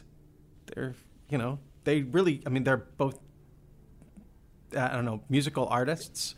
of the '80s, yeah. kind of new wavy, sort Content of. Uh, versus form. Um, that's the line. I didn't sing the right melody, but so uh, I'm getting to the point in my in my notes on this conversation where I I kind of need to like go full bore towards the Woody case now. I sort of laid the groundwork that we can maybe look at the Woody Allen case in the context of Charlie Chaplin and Sinead O'Connor, which is to say that this is not about defending Woody Allen. It's not about being a fan of Woody Allen. It's not even about Woody Allen. Um, my personal feeling about Woody Allen, I feel like the United States is giving Woody Allen the honor we reserve for only our greatest directors, people like Charlie Chaplin and Orson Welles, and that we turn them into outcasts and dirty jokes in their elder years, only to reappraise that judgment after their death, which I'm confident will happen with Woody Allen. And so I don't feel sorry for Woody. Um, I feel sorry for us. That's why I think it's important to talk about this. I feel sorry for Soon-Yi and for her children and for Moses Farrow and again for all of us who have to live in this world of cognitive dissonance that this case is a part of or is a great example of. But this is just my own personal belief.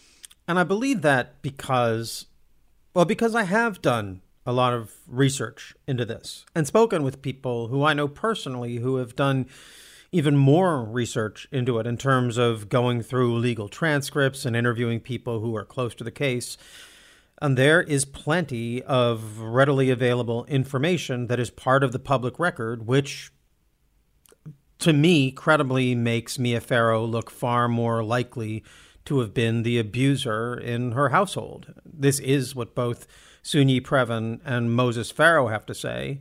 And for her part, Mia Farrow and Ronan and Dylan, they treat their siblings, Moses and Soon-Yi, as traitors who victimize them by telling their story, which is consistent with the abuse Moses Farrow reported in his open letter, in which he said that Mia would punish the children for contradicting her, demanding total loyalty, and would force them to lie on her behalf, which certainly seems like something to take into account when considering the nature of Dylan Farrow's accusations in terms of being videotaped by Mia for hours before reporting all of this. It just there's there is a consistent narrative which seems fairly obvious there that is being left out,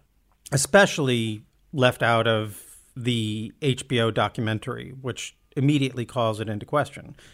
And with all the red flags in Mia's background from growing up in a family with a philandering father who the family had to cover for, and a brother who's been convicted of molesting underage boys, to the parallels between Soon-Yi's choices as a 19 year old woman and Farrow's own choices as a 19 year old woman to begin a relationship with a 49 year old Frank Sinatra, as well as her role in the end of Dory Previn's marriage to Andre Previn.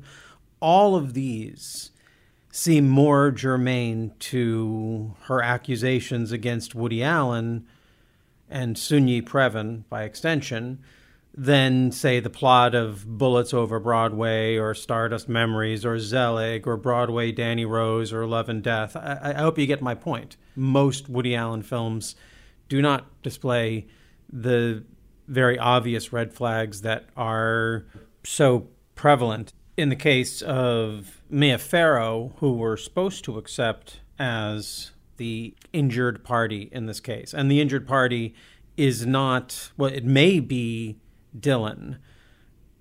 Mia Farrow thrust Dylan into that role at a very young age in a highly questionable way.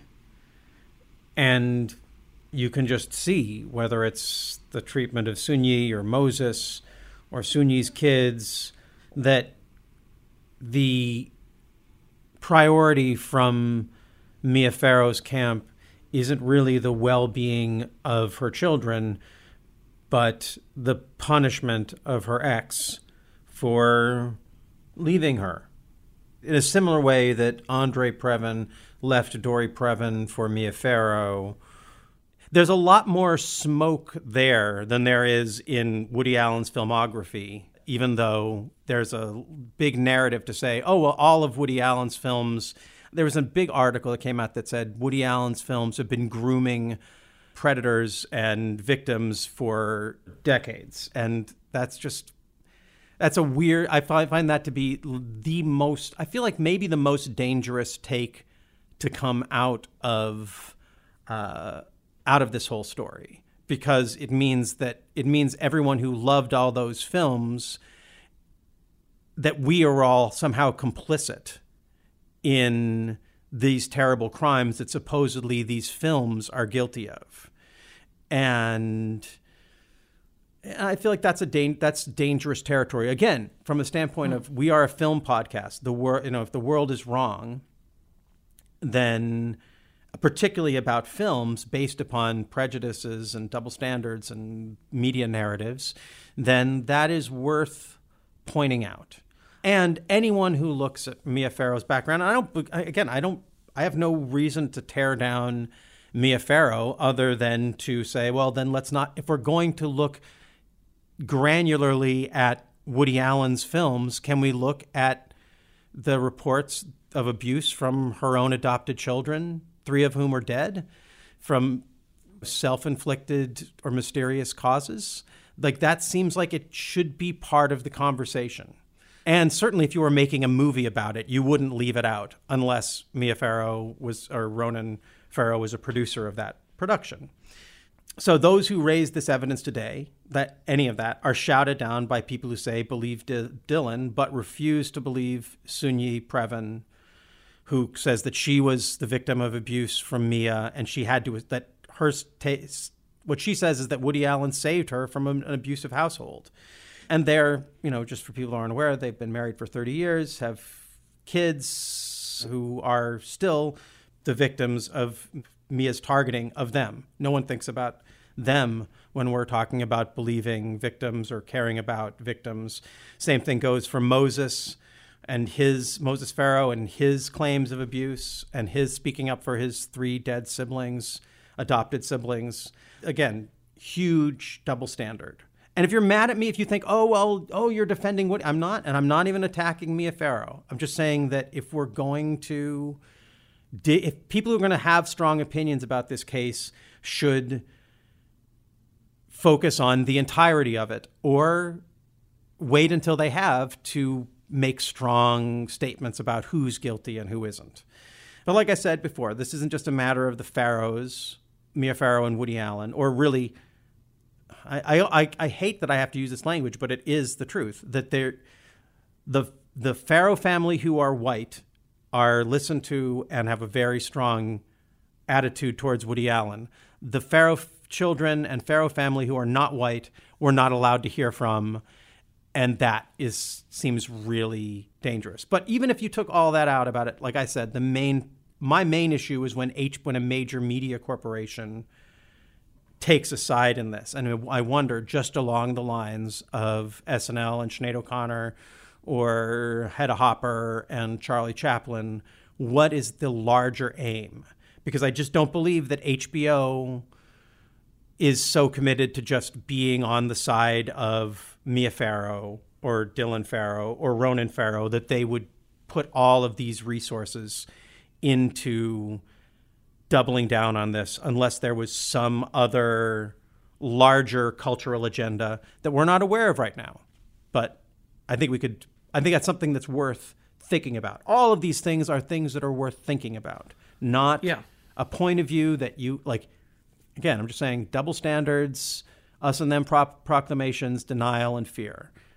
So, in the meantime, and I think this is the most important thing for us, is that the critical conversation about a filmmaker whose work was an essential part of the American cinematic dialogue for most of four decades is now being misrepresented as being toxically obsessed with underage, underage girls when this is one, demonstrably untrue, and two, a standard which is not applied to any number of other beloved directors who were never called out for their ogling of women or their hooking up older men with young women as a sign that their work needs to be erased from cinema. Next week, we're going to be covering The Hotspot by Dennis Hopper. That's a prime example of a, this weird double standard. So, um, and then I, I know I'm sort of going through my points here, but I kind of want to stop here because this is one. I don't want to put you on the spot about stuff about Woody Allen, but I do want to talk. I think this is a point for uh, where we. This is the main point that's important. Uh, let, me just back up. This is all about m- what I'm sharing right now is in the realm of my issues. Why the conversation or lack of conversation about Woody Allen hurts me personally. This is my personal take on why these these contradictions in it are frightening to me. But this point four, which is uh, point four of eight, by the way, so we're halfway through. Uh, this feels like the most important for you and I to get on a. I think we are on a similar page about, um, which is that. Well, can we talk about it? Do you think that Woody Allen's films, taken as a whole, are indicative of predation on young women and unique in terms of how it portrays that. I think some of them maybe like I think like a few of them feel like maybe they do, like Manhattan or whatever works. Mm-hmm. but I mean but I think as a whole no. That's not the case. And and I like so I and like with his whole thing i'm i kind of one of those people please ignorant because i just sort of like i don't know all the truth. I don't know all the stuff you do. I haven't even seen the hbo movie. I don't like so i'm not gonna say anything. Yeah. i know that the the stuff with Soon-Yi was is weird. Like and then when that happened and i learned about like that was when i was a kid that seemed strange. Like that's a weird relationship and that was enough for me to be like that's a little weird. That's strange. Like i don't know how i feel about this guy personally but i did still enjoy his movies afterwards. Um and I've, I've do that with a lot of people where i'm just sort of like i don't know how i feel about this person. This there's something weird here but i like this movie and i and you know that's just i i am a person who will like a movie. Like i'll watch a kevin spacey movie again. I don't want to hang out with him. I don't like him. but I think I am one of those people, whether you agree with it or not, that can, you know, not forget about the things, but just look at the movie for what it is. And I look at movies as a collaborative effort.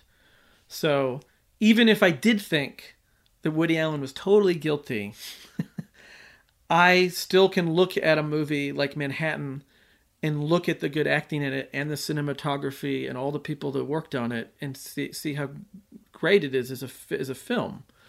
And I mean, going back to John Huston, same thing. Like like I really like a lot of his movies a lot. He's a, not a great guy, so I think there's it's just you know it's just, just how and I think we we haven't heard any complaints on the show. I mean, Brown Bunny, big example. Like, and I was kind of shocked that we didn't get any complaints on that one because Vincent Gallo, not a great person, pretty much hateful towards everybody. and maybe that's to be admired that he's like, oh, he doesn't like anyone, but still, like, it's pretty gnarly shit that he's up to or saying. But I love that movie, and I had a conversation at the theater with someone about this, being like, yeah, he seems like a there's something bad going on with him or something wrong. But man, what a beautiful film, and it is it is a it kind of is work to kind of get there. Like it's hard, and and I totally understand why some people can't do that because everyone's different. If someone's like, I can't watch a movie by a man who says such racist things, I will not argue with that. Like you have the right. I think boycotts are fine. It just depends on how you do it, maybe. Um yeah, like there's certain businesses that some people believe are bad and they won't go to that business and other people are like I don't care, I'll eat their food. I think both are right. It just depends on how the and also how you reach to the other side and how you can talk about it. Like Yeah. I would have a I will gladly talk to someone who disagrees with my stance on Brown Bunny and Vincent Gallo. I will have that conversation. But if the conversation is fuck you, you like Vincent, then there's no conversation. You've killed the conversation. Uh yeah, so that's sort of like I know I've kind of distracted from Woody Allen. No, but I no, think no, in think general, good. like I think that that's sort of like eh, that. That's the thing. It's like I, I have my own opinions on Woody Allen. I think there's some weird stuff there, and there's some weird stuff with all with the whole thing. It's very complicated, and maybe it's not even my business. It's just because these people are famous.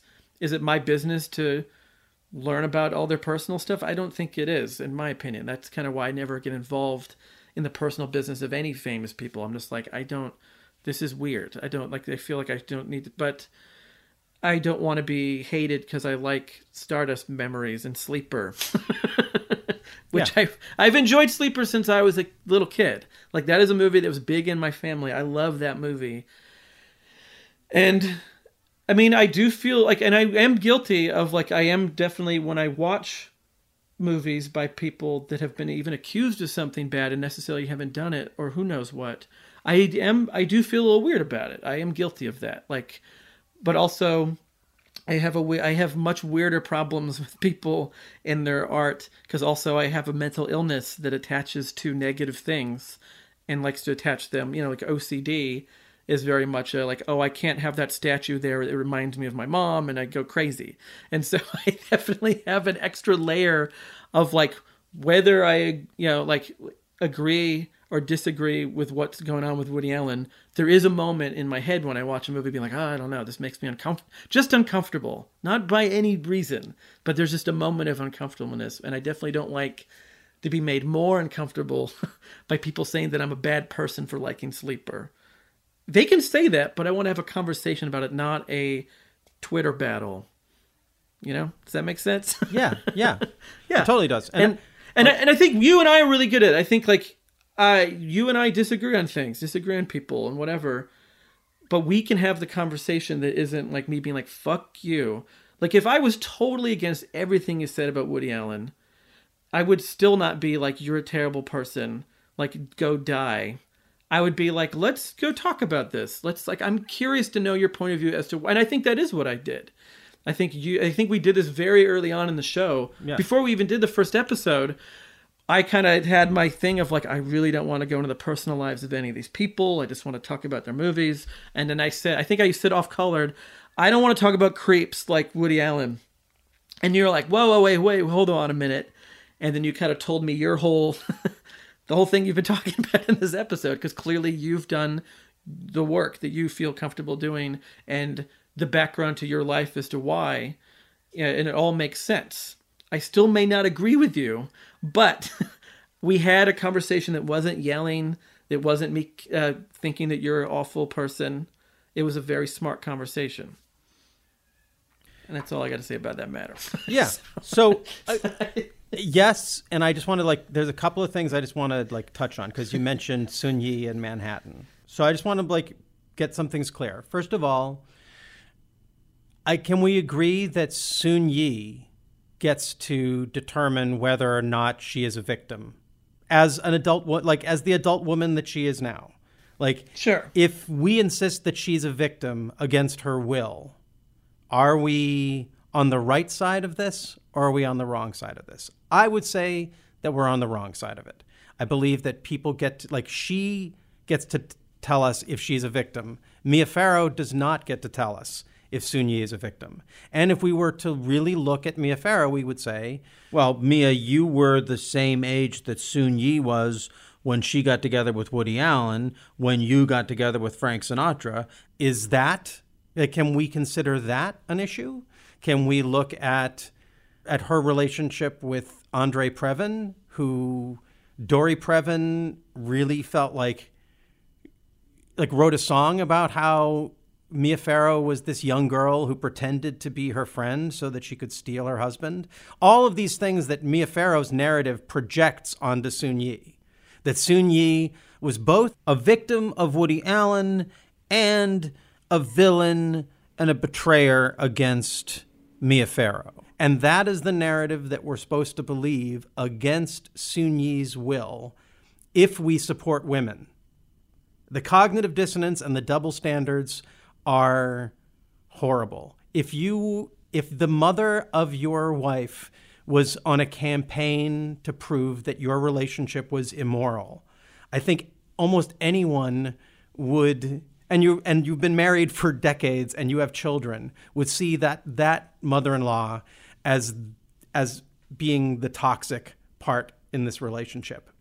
So whenever anyone talks about how the Soon-Yi thing was gross or icky or weird, I would say it's not it, it's not as gross or icky as weird as many things in Mia Farrow's background.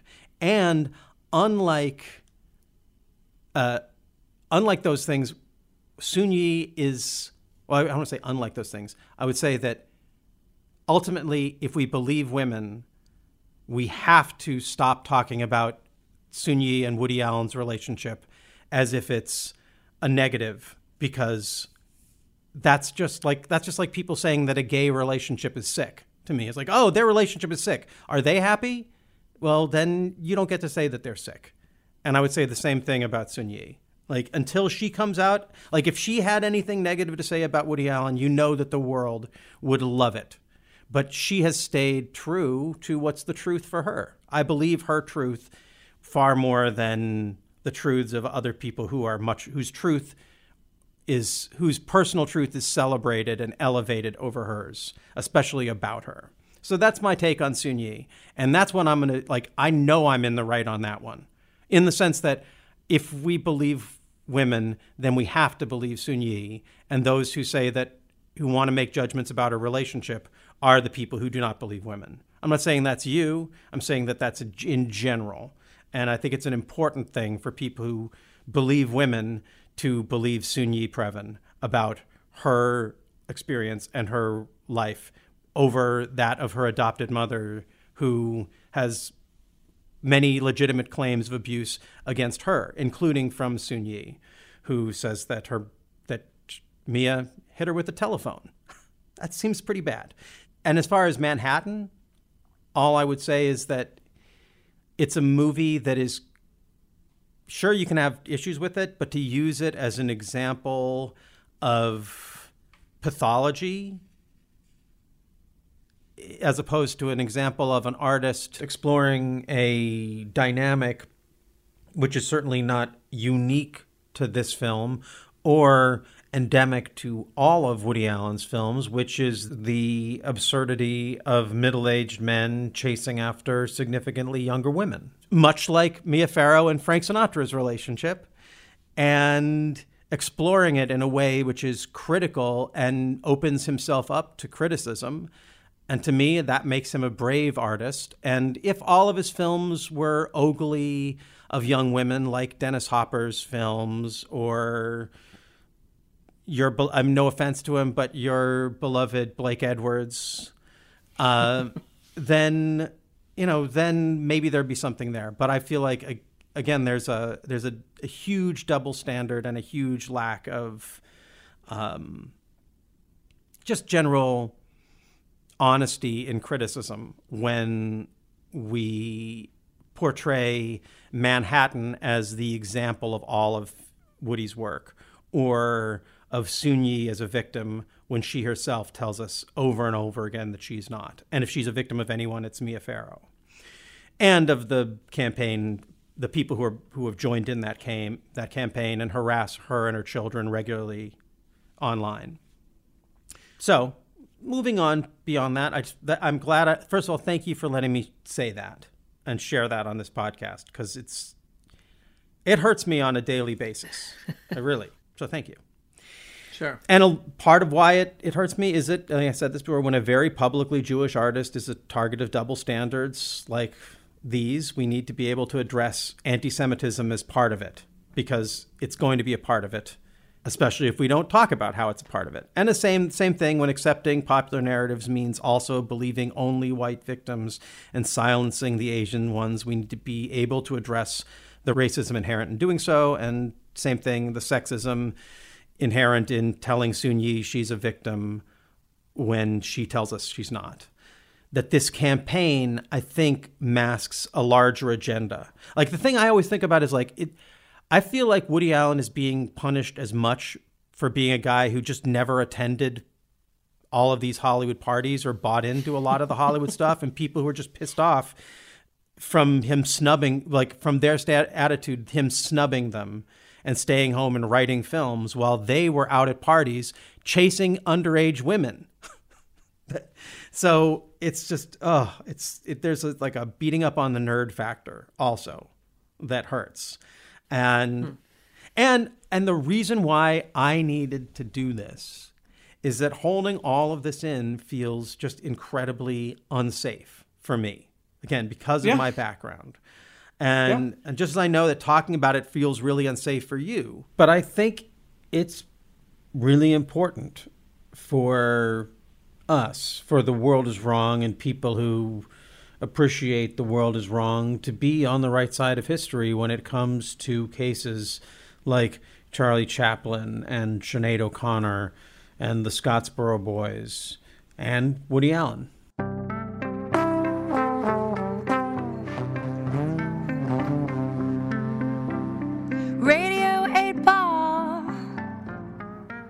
Andras here. When I'm not co hosting the World is Wrong podcast, I'm hosting and producing the Radio 8 Ball podcast, where we answer questions by picking songs at random, like picking musical tarot cards.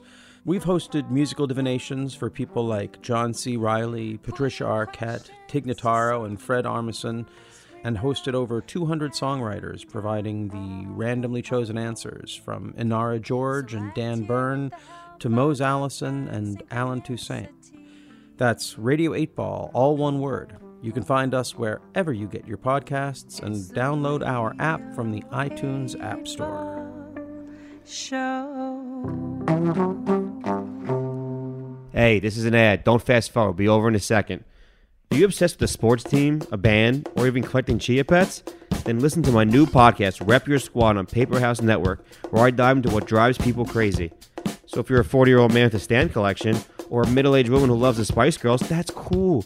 We don't judge here on Rep Your Squad with me, Chris Scopo. See?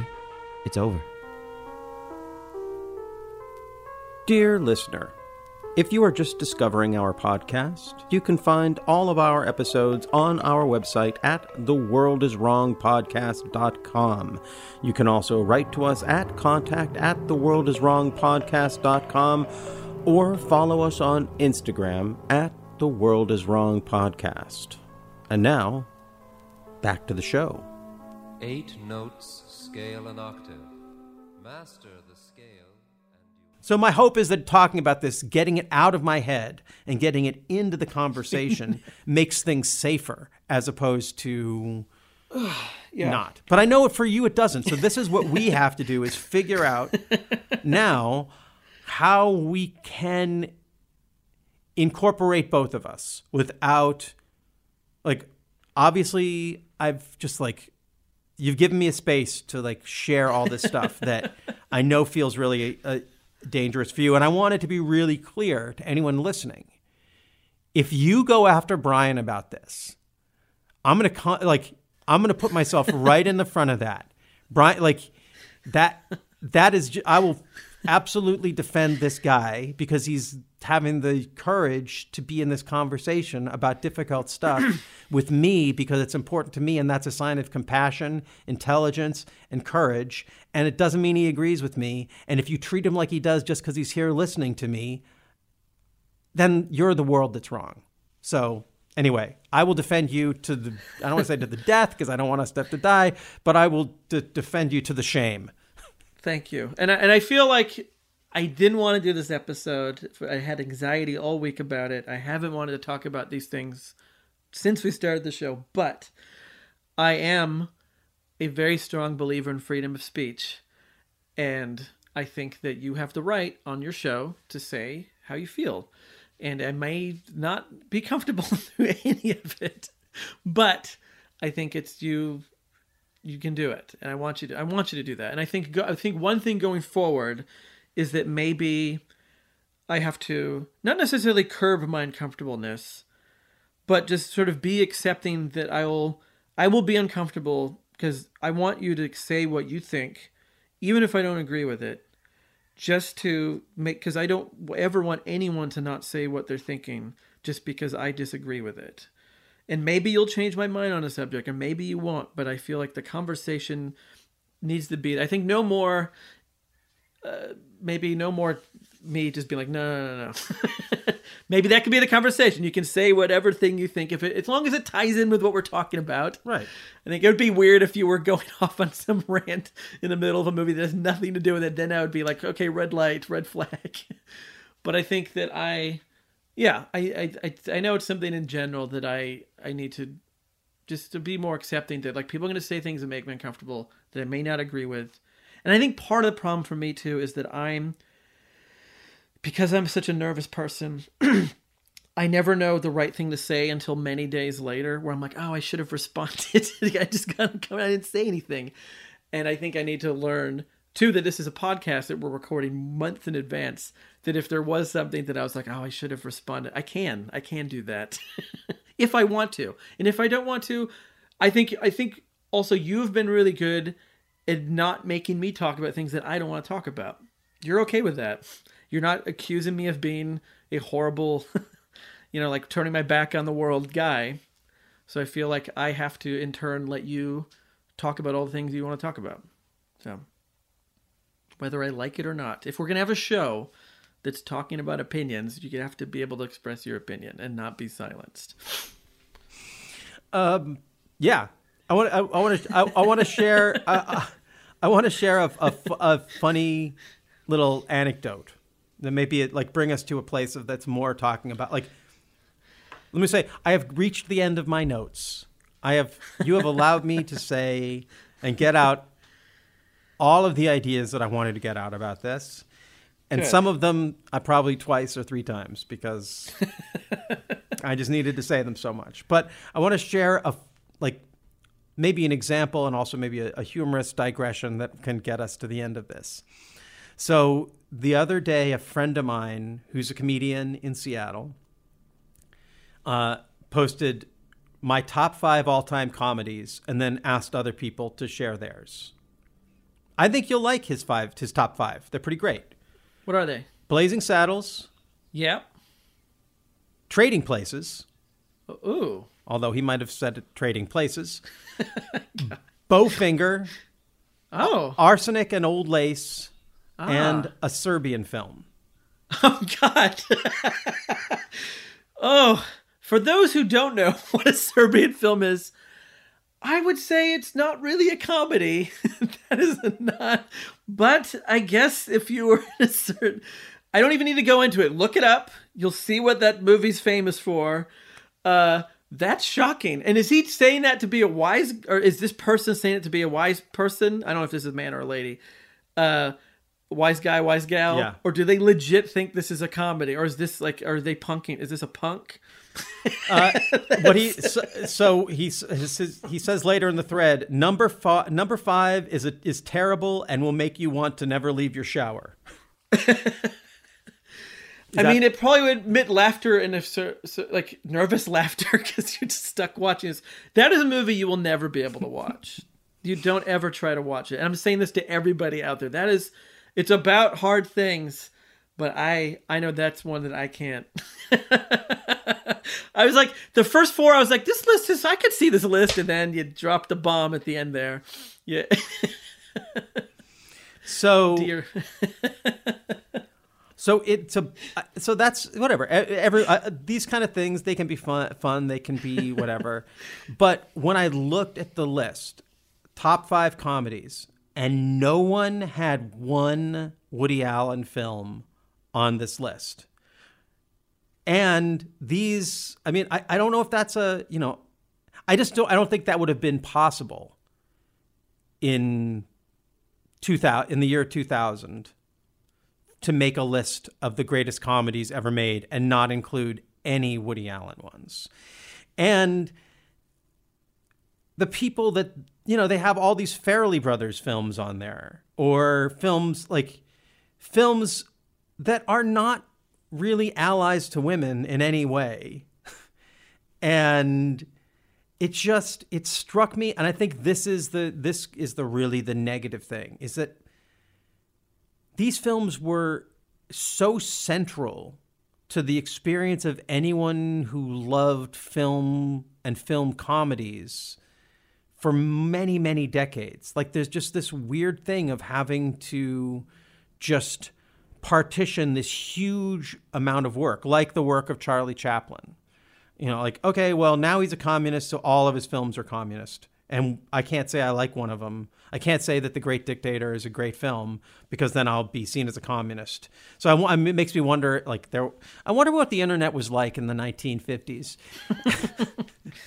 um, Uh, in any decade, it's a miserable place. From the beginning of time till the, the world ends, the internet is terrible. Well, I, I'm not even. I'm not even sure. I just feel like. I just feel like there's again.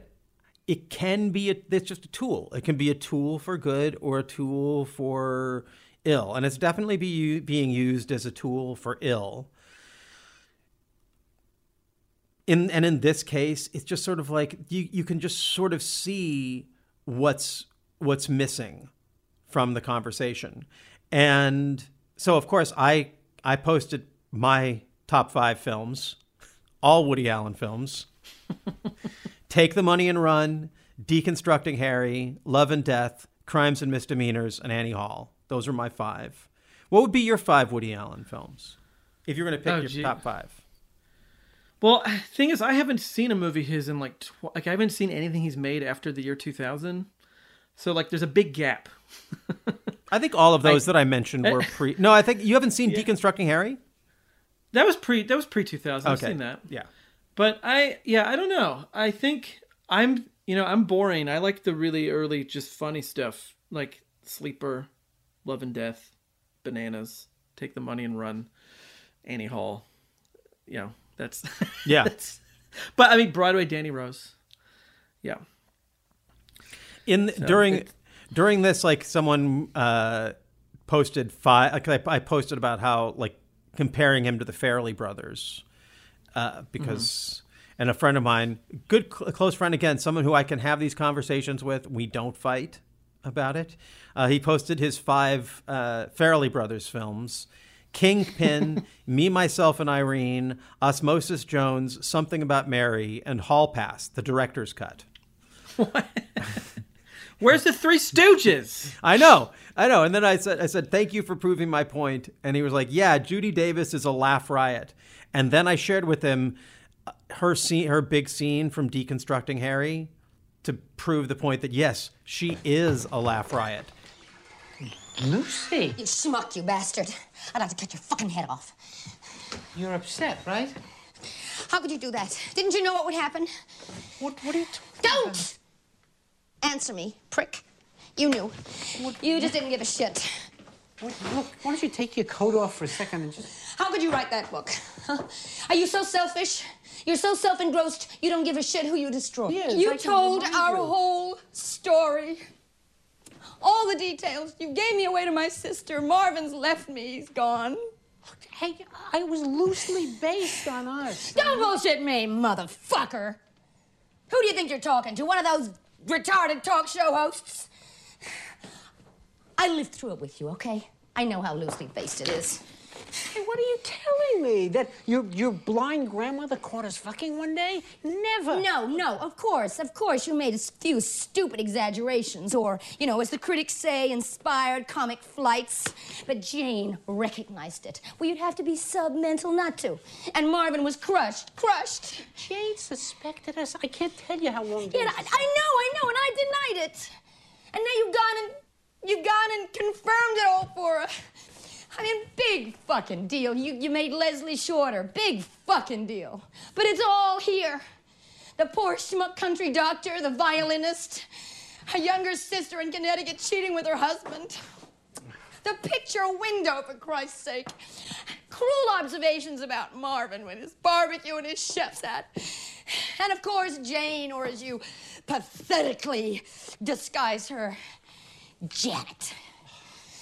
Here it is.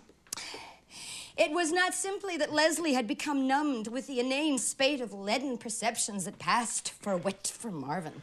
It was not even the image she shared wickedly with Ken of Marvin's flaccid, microscopic member jiggling up and down as he bounced naked on tiptoes across the rugless, icy floor of their Connecticut home to close the storm windows. It was that she had never loved him but but but wanted to have children to retaliate against her older sister who did not have a maternal bone in her being and whose every inch leslie felt was occupied by gluttonous self-love. Ken ran his hand over leslie's large round breasts and mounted her from the rear. Oh big fucking deal you gave her large Leslie, breasts. please. lucy! I'm lucy motherfucker! Not leslie Except, of course, I am Leslie because you made no attempt to disguise anything. You didn't give a fuck.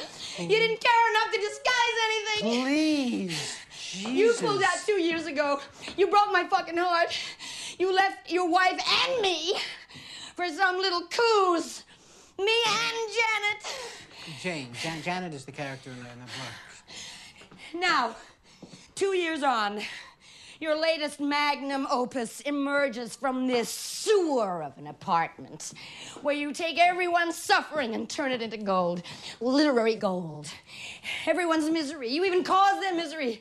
But mix your fucking alchemy and, and make it into gold like some fucking black magician. Hey, give me a break. I'm the one who wound up in Bellevue. You deserve it and worse. Lucy! Jesus You ruined my life. I've come here to blow my brains out. What's wrong with you? In front of you. In front of you on your carpet. because you caused it. My fucking brains on your You're carpet. so fucking unstable. Will you relax? Well, that's why you, you picked me, isn't it? That's what turns you on about me. Jane's crazy sister. Oh, calm down. You're not going to kill yourself. No. No, you're not, because it's not in you. You're not. You, you're not the dramatic type. You never were. J- Jane is the dramatic sister. Jane is the, the solo violinist. Relax, for Christ's sake. You're right. I don't have the nerve to kill myself.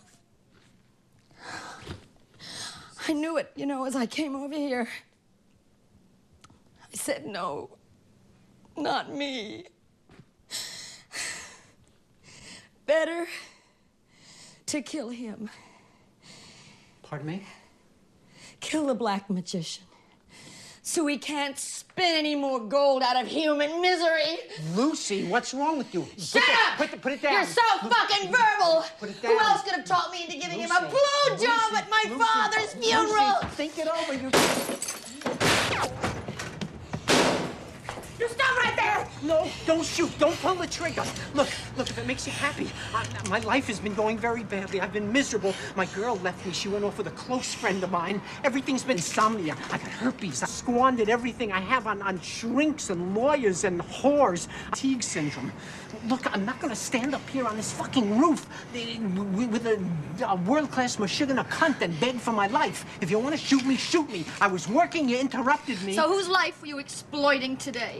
I, you'll be very happy rewriting them. I was working on a little autobiographical thing about when I was first married.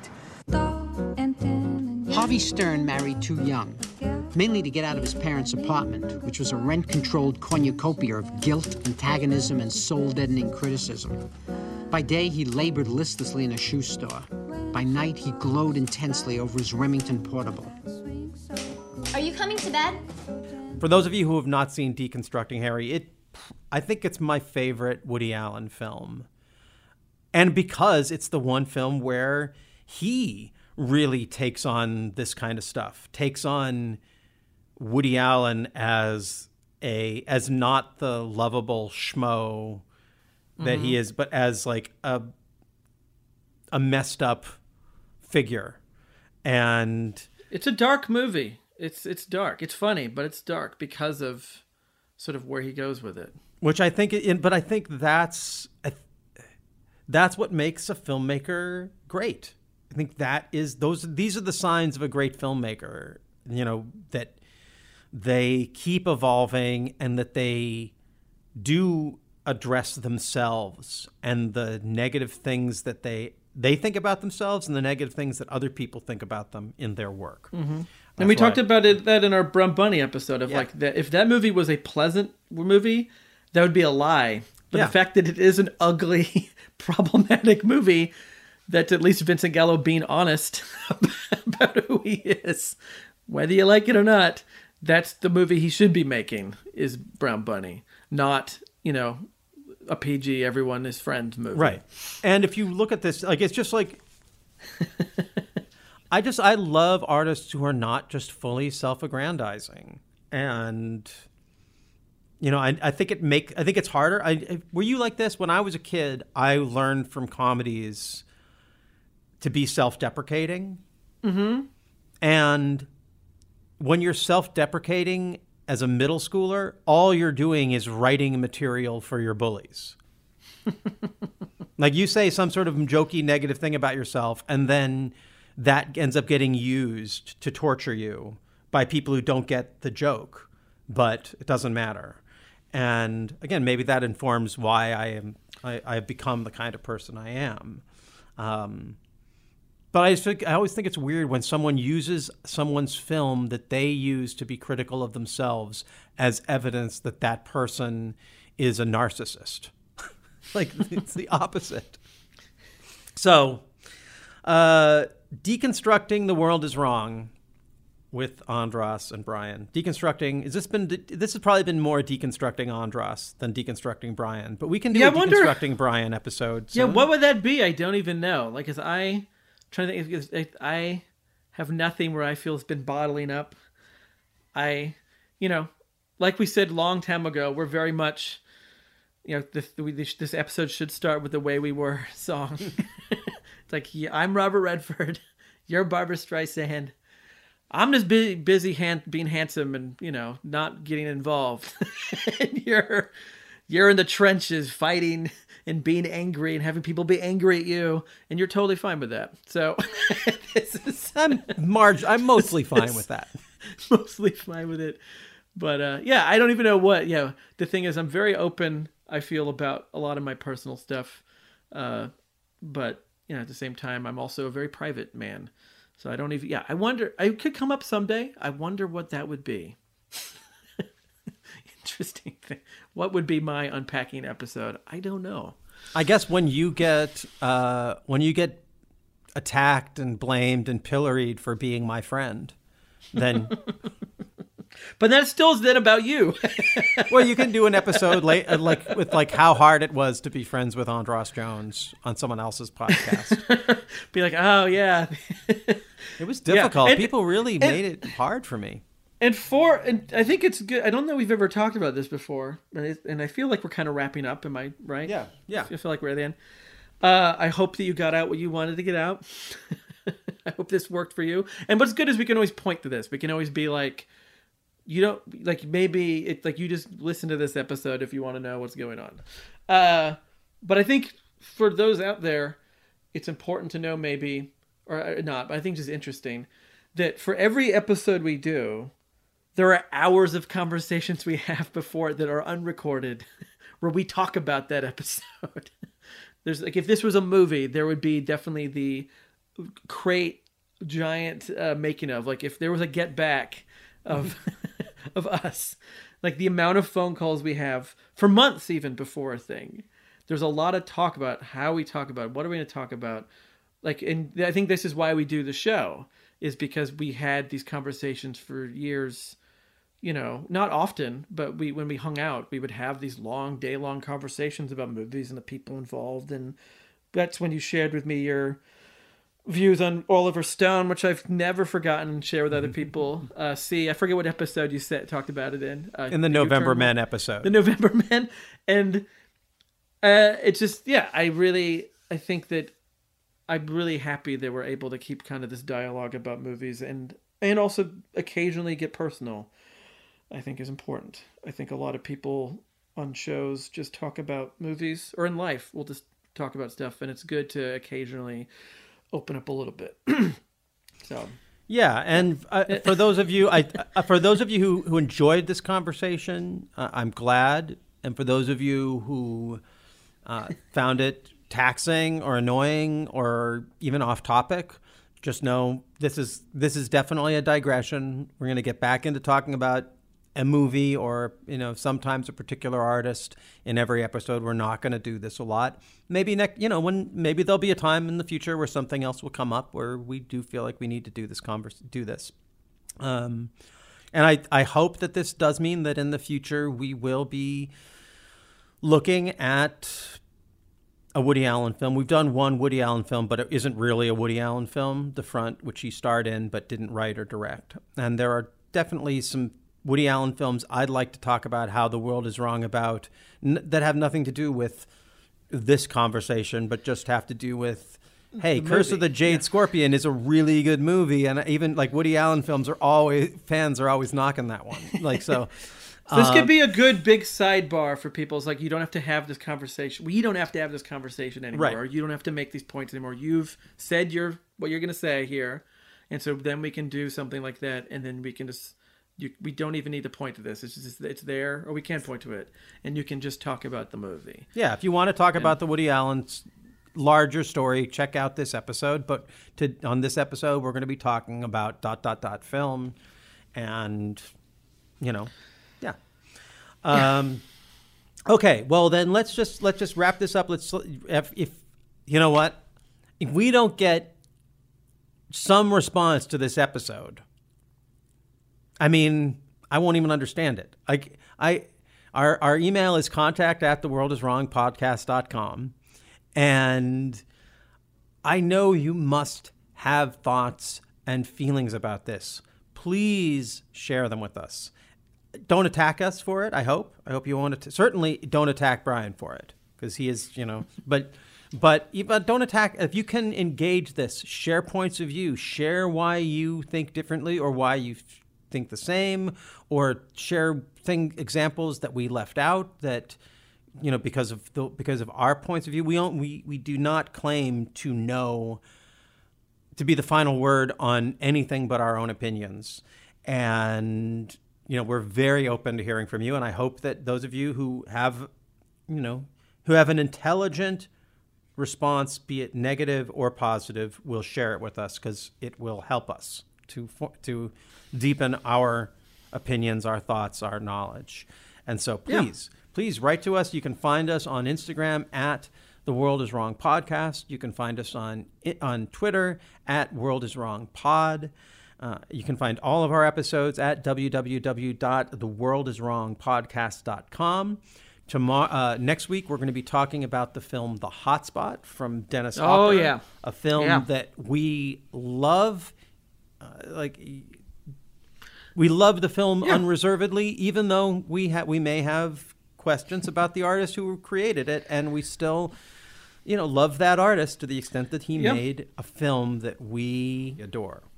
And we also kind of go through his whole filmography too. So, and it's a very small one. So, if you have the time, watch that small handful of movies, and then you'll be even more enlightened uh, when we get to that episode. Yes, and uh, you may have gathered we've already recorded that episode, so we know it's good. We're not just, you know, It is good. yeah. Um. Okay. Well. Thank you, Bryan. Yeah. Thank you, listeners, and thank you, Sinead O'Connor, for giving it all to be an example of the perils of the wrongness of the world. And um, yeah, Yeah, and thank you all for listening and, and being a part of this. Um, hey, Bryan, is it okay? I, I- have a question for you. Sure. If the answer is no, we'll cut this out. Uh, but do you mind if I go out on this with a song I wrote about? Well, it's a it's a song called Dylan and Moses. You know, if there's ever a time to do it, just just just just, just do it. I'm going to throw it on the end here, and I hope you like it. And until next time, please remember that the world is wrong, and it's probably wrong about you.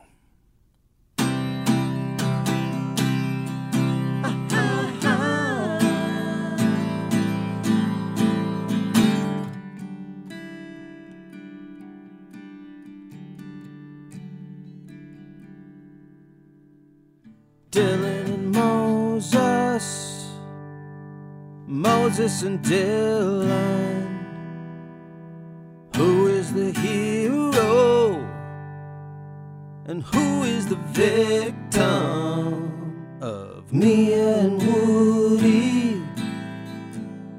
Woody and Mia. You gotta choose Moses or Dylan. That's right, it's either Dylan or Moses.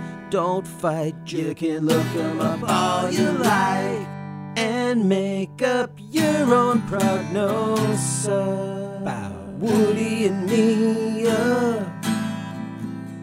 Mia and Woody. And then we crowd collectively. What about soon Yi? She's married happily. While Sinatra's baby's on network TV.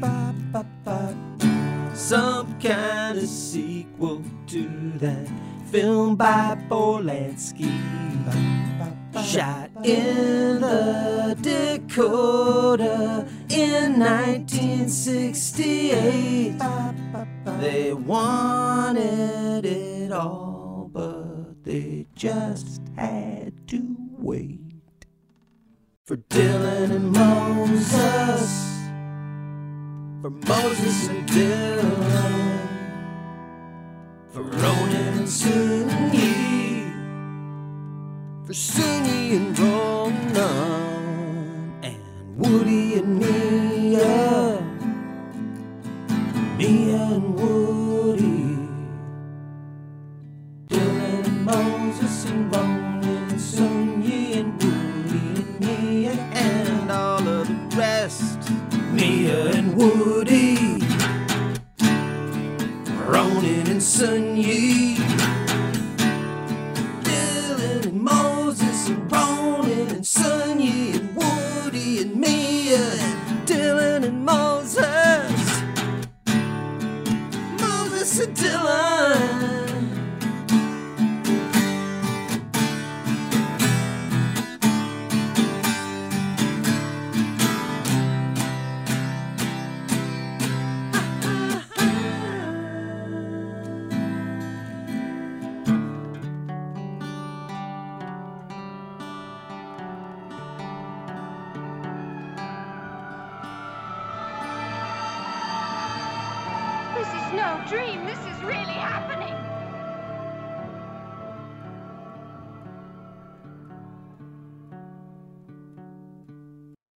Hi, I'm Brian. And I'm AJ, And we have a podcast called The Director's Wall.